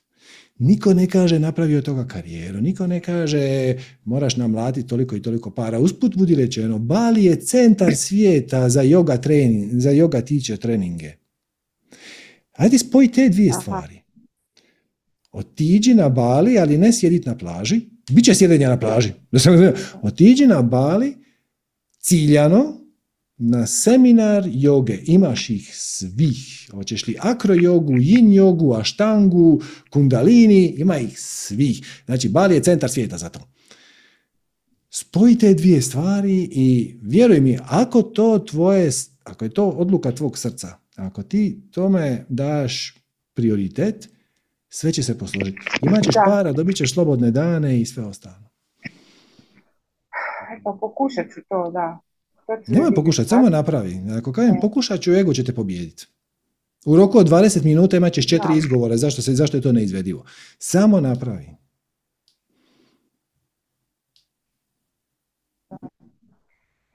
Da, budem. Budem, ali o, sad moram rješavati sto stvari što se tiče tih e, financija, jer mi je mama umrla, ja sam jedinica. Pa moram sad i prodat nešto i, kupit nešto i onda ću vidjeti sad sa novcima. I sad mi je to u fokusu, sad mi je to u fokusu i, i to, a ništa mi se ne da opet, ništa od toga mi se ne da raditi. A opet znam da moram biti. Pa Zato što I imaš- opet znam da ću imati koristi od toga. Zato što, to je samo zato jer imaš, imaš otpore prema tome. Ali opet, s obzirom da si izabrala put joge i meditacije, to si sama rekla, ja nikom, nisam ti to nametao, iskoristi ovo kao priliku da dođeš u kontakt sa svojim otporima. Jer sad su bjelodani. Znaš, ono, kad je sve u redu, kad život teče i sve ide svojim tempom i ono posao je ok, pare su ok, djeca su ok, muž je u redu, sve ok. Ti kad sjedneš u meditaciju, ti ne možeš biti spreman na otpore, nemaš pojma odakle će te napast. Ti si sad, ono, blistavo ti je jasno odakle dolaze tvoji otpori, iskoristi to. Sjedni u meditaciju ili šta god, razrolaj yoga mat i vidi šta će se dogoditi. Promatraj te misli koje ti rade težinu. Ako hoćeš, možeš ih i zapisati. E, vidi i primijetit ćeš da ono što ti radi težinu nije situacija kao takva, nego se tebi s time ne da baviti. Sve što treba je ugasiti misli. Ugasiti misli i jednostavno to napraviš. Ti kažeš, ja sad ne mogu odmah na Bali, moram završiti ostavinske rasprave i to, ok, ok. Ali opet, u proces ostavinske rasprave uđeš rasterećena i da vidiš šta će se dogoditi. Bez... Da, ono- I kod prodaje nekretnine isto, sto stvari i porezi, da li će, po kojoj cijeni, šta će biti. To me tako opterećuje, a znam da bi trebala biti neopterećena. Zašto? Da bi sve ispalo super. Šta, šta te briga? Znači, prodaćeš, sad, sad idemo u detalje, ali čisto ti hoću ukazati. Znači, prodaćeš nekretninu i onda ćeš morat platiti porez. Šta ima veze je li 3, 4 ili 5%? U jednom slučaju ti ostane 95%, u jednom slučaju ti ostane 97%. Koga briga? Jedno i drugo je dovoljno za, za seminar joge na Baliju. Da, da, da. Znači, To, dakle, a, da. Jel, jel, jel možeš shvatiti da većina ljudi koji sad ovo slušaju, koji će eventualno slušati kasnije snimku, bi, ne, ne da ti zavidi, nego bi, dali bi pola života da mogu biti na tvom mjestu. Zašto? Pa zato što si sad u procesu prodaje kuće. Kad prodaš kuću imat ćeš neke pare i nakon toga ćeš otići na Bali. I to što ćeš raditi na Bali, bit ćeš na tečaju joge na jednom od najljepših mjesta na svijetu. Pa ja da, to ja pričam s, kolega, pričam s kolegama i onda mi kaže, joj, blago tebi, nisi viš radila, imaš pet nekretnina, naslijedila si, sad ćeš ti imati ne znam šta. A, imaš a, šta ja mogu? Jer ja nešto Imaš mogu tu napraviti. Jadna ti imaš pet ne- nekretnina. jel, jel se čuješ? Da, ali šta, šta, šta mi poručuje sad e, više ja s tim? S tim? A, Ti se šališ. je to, Mi danas uopće nismo pričali s tvojim višim ja. Mi danas pričamo isključivo sa tvojim egom koji Da. smišlja izgovore zašto si ti žrtva. Sorry što ti to moram naglas reći, ali nisi žrtva. Mislim, ja, ja, Pa pa eto, eto, to je to. nisam. Nisam i pokuš, i s- kontroliram misli, ali stalno upada neko sa strane koji onda ja imam osjećaj da se trebam braniti. Ne moraš se ti nikome braniti. Da. Ti samo misliš da se moraš braniti. Jer misliš da si nešto napravila krivo. Ili da si nepravedno uskraćena, ili da si nepravedno nagrađena.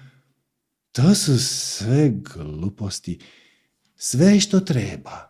Krivo. u svaki pojedini trenutak Znam, da. moguće višu vibraciju. I to je sve. To nije ni, ni sram, ni krivnja, ni... To je samo... tako je, to pokušavam afirmacije. Sve ok.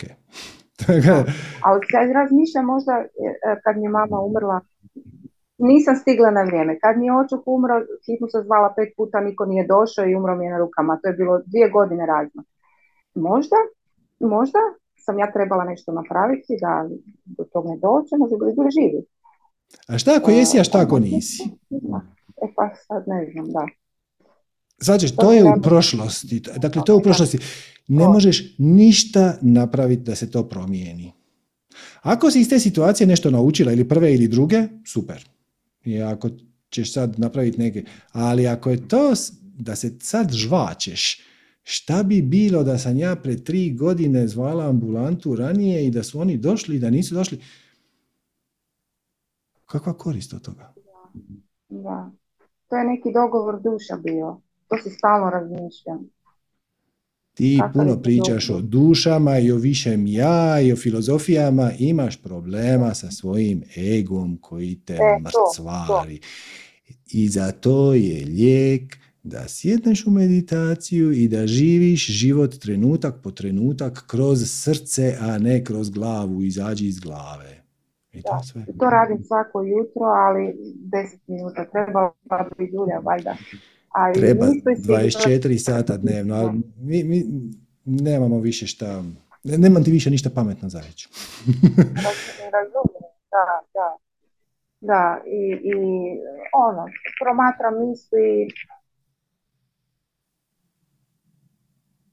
e, ne vjerujem mislima, ne vjerujem, ne vjerujem ovoga, i, i na taj način, evo, i ne Dobro, sad si, sad, si, sad si počela i prekidati, tako da više to ne mogu pratiti. Evo, ništa. Hvala na komentarima. to već godinama. Dobro, pa, bok, bok. Ćao. Ok. Eto, hvala vam lijepa što ste ostali do kraja. Hvala vam na vremenu i pažnji. Ehm, samo čas, nešto, nešto još, još je zaostao neki zvuk u slušalicama. Valjda sam sad izbacio. Nemam pojma. E, ću sad se pinat samo da, e, samo da odjavim. Znači, hvala vam što ste tu. E, već vidjeli ste u par navrata je prošla naša nova trakica, kako kaže, podržite nas donacijom.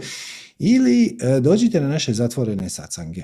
Znači imamo i nekoliko vrsta, nećete na sve biti pozvani. Znači ako imamo sacang plus, na njega su svi pozvani. Ako želite biti pozvani, prijavite se ili na našu Viber zajednicu ili na naš email newsletter kad šaljemo obavijesti o održavanju. Svi ste pozvani e, online, besplatno. Snimka je dostupna samo pretplatnicima naše zone totalnog obilja. Imamo muški krug gdje su pozvani samo muškarci, ali snimka je dostupna svima unutar zone totalnog obilja. Imamo još nismo napravili ni jedan, ali uskoro ćemo napraviti jedan koji će biti totalni satsang, bit će samo za pretplatnike zone totalnog obilja, opet snimka će biti tamo. Imamo ovaj za bivše i aktualne u trenutku kad ide polaznike našeg intenziva E, koji opet pozvani su samo oni koji su bili na intenzivu, ali opet snimka je dostupna svima. Svaki od tih sacanaga je specifičan na svoj način, svaki ima posebnu energiju. I zanimljivi su svaki na svoj način. E, Satsang Plus je najsličniji ovim javnim, s tim da se malo, malo, smo, malo se manje ustručavamo ući dublje u neke teme i ljudi su slobodniji kod postavljanja pitanja, ali on je najsličniji ovom javnom. Muška, muški krug ima skroz drugačiju energiju. E, ovaj od više ja također ima skroz drugačiju energiju jer ljudi, na tom sacangu dolaze ljudi koji barem već nekoliko mjeseci svaki dan meditiraju i to se osjeti. To se osjeti tako da evo, ako nisam još pustio, da stavim još za kraj trakicu, naša zona totalnog obilja je na www.manifestiranje.com kroz to ili jednostavno nastavite. Pratite ove naše javne sacange, pa evo, do neke sljedeće prilike, ne znam šta bi još, potrošio sam sve riječi za danas, ne znam šta bi još rekao, hvala vam lijepo, svako dobro i namaste.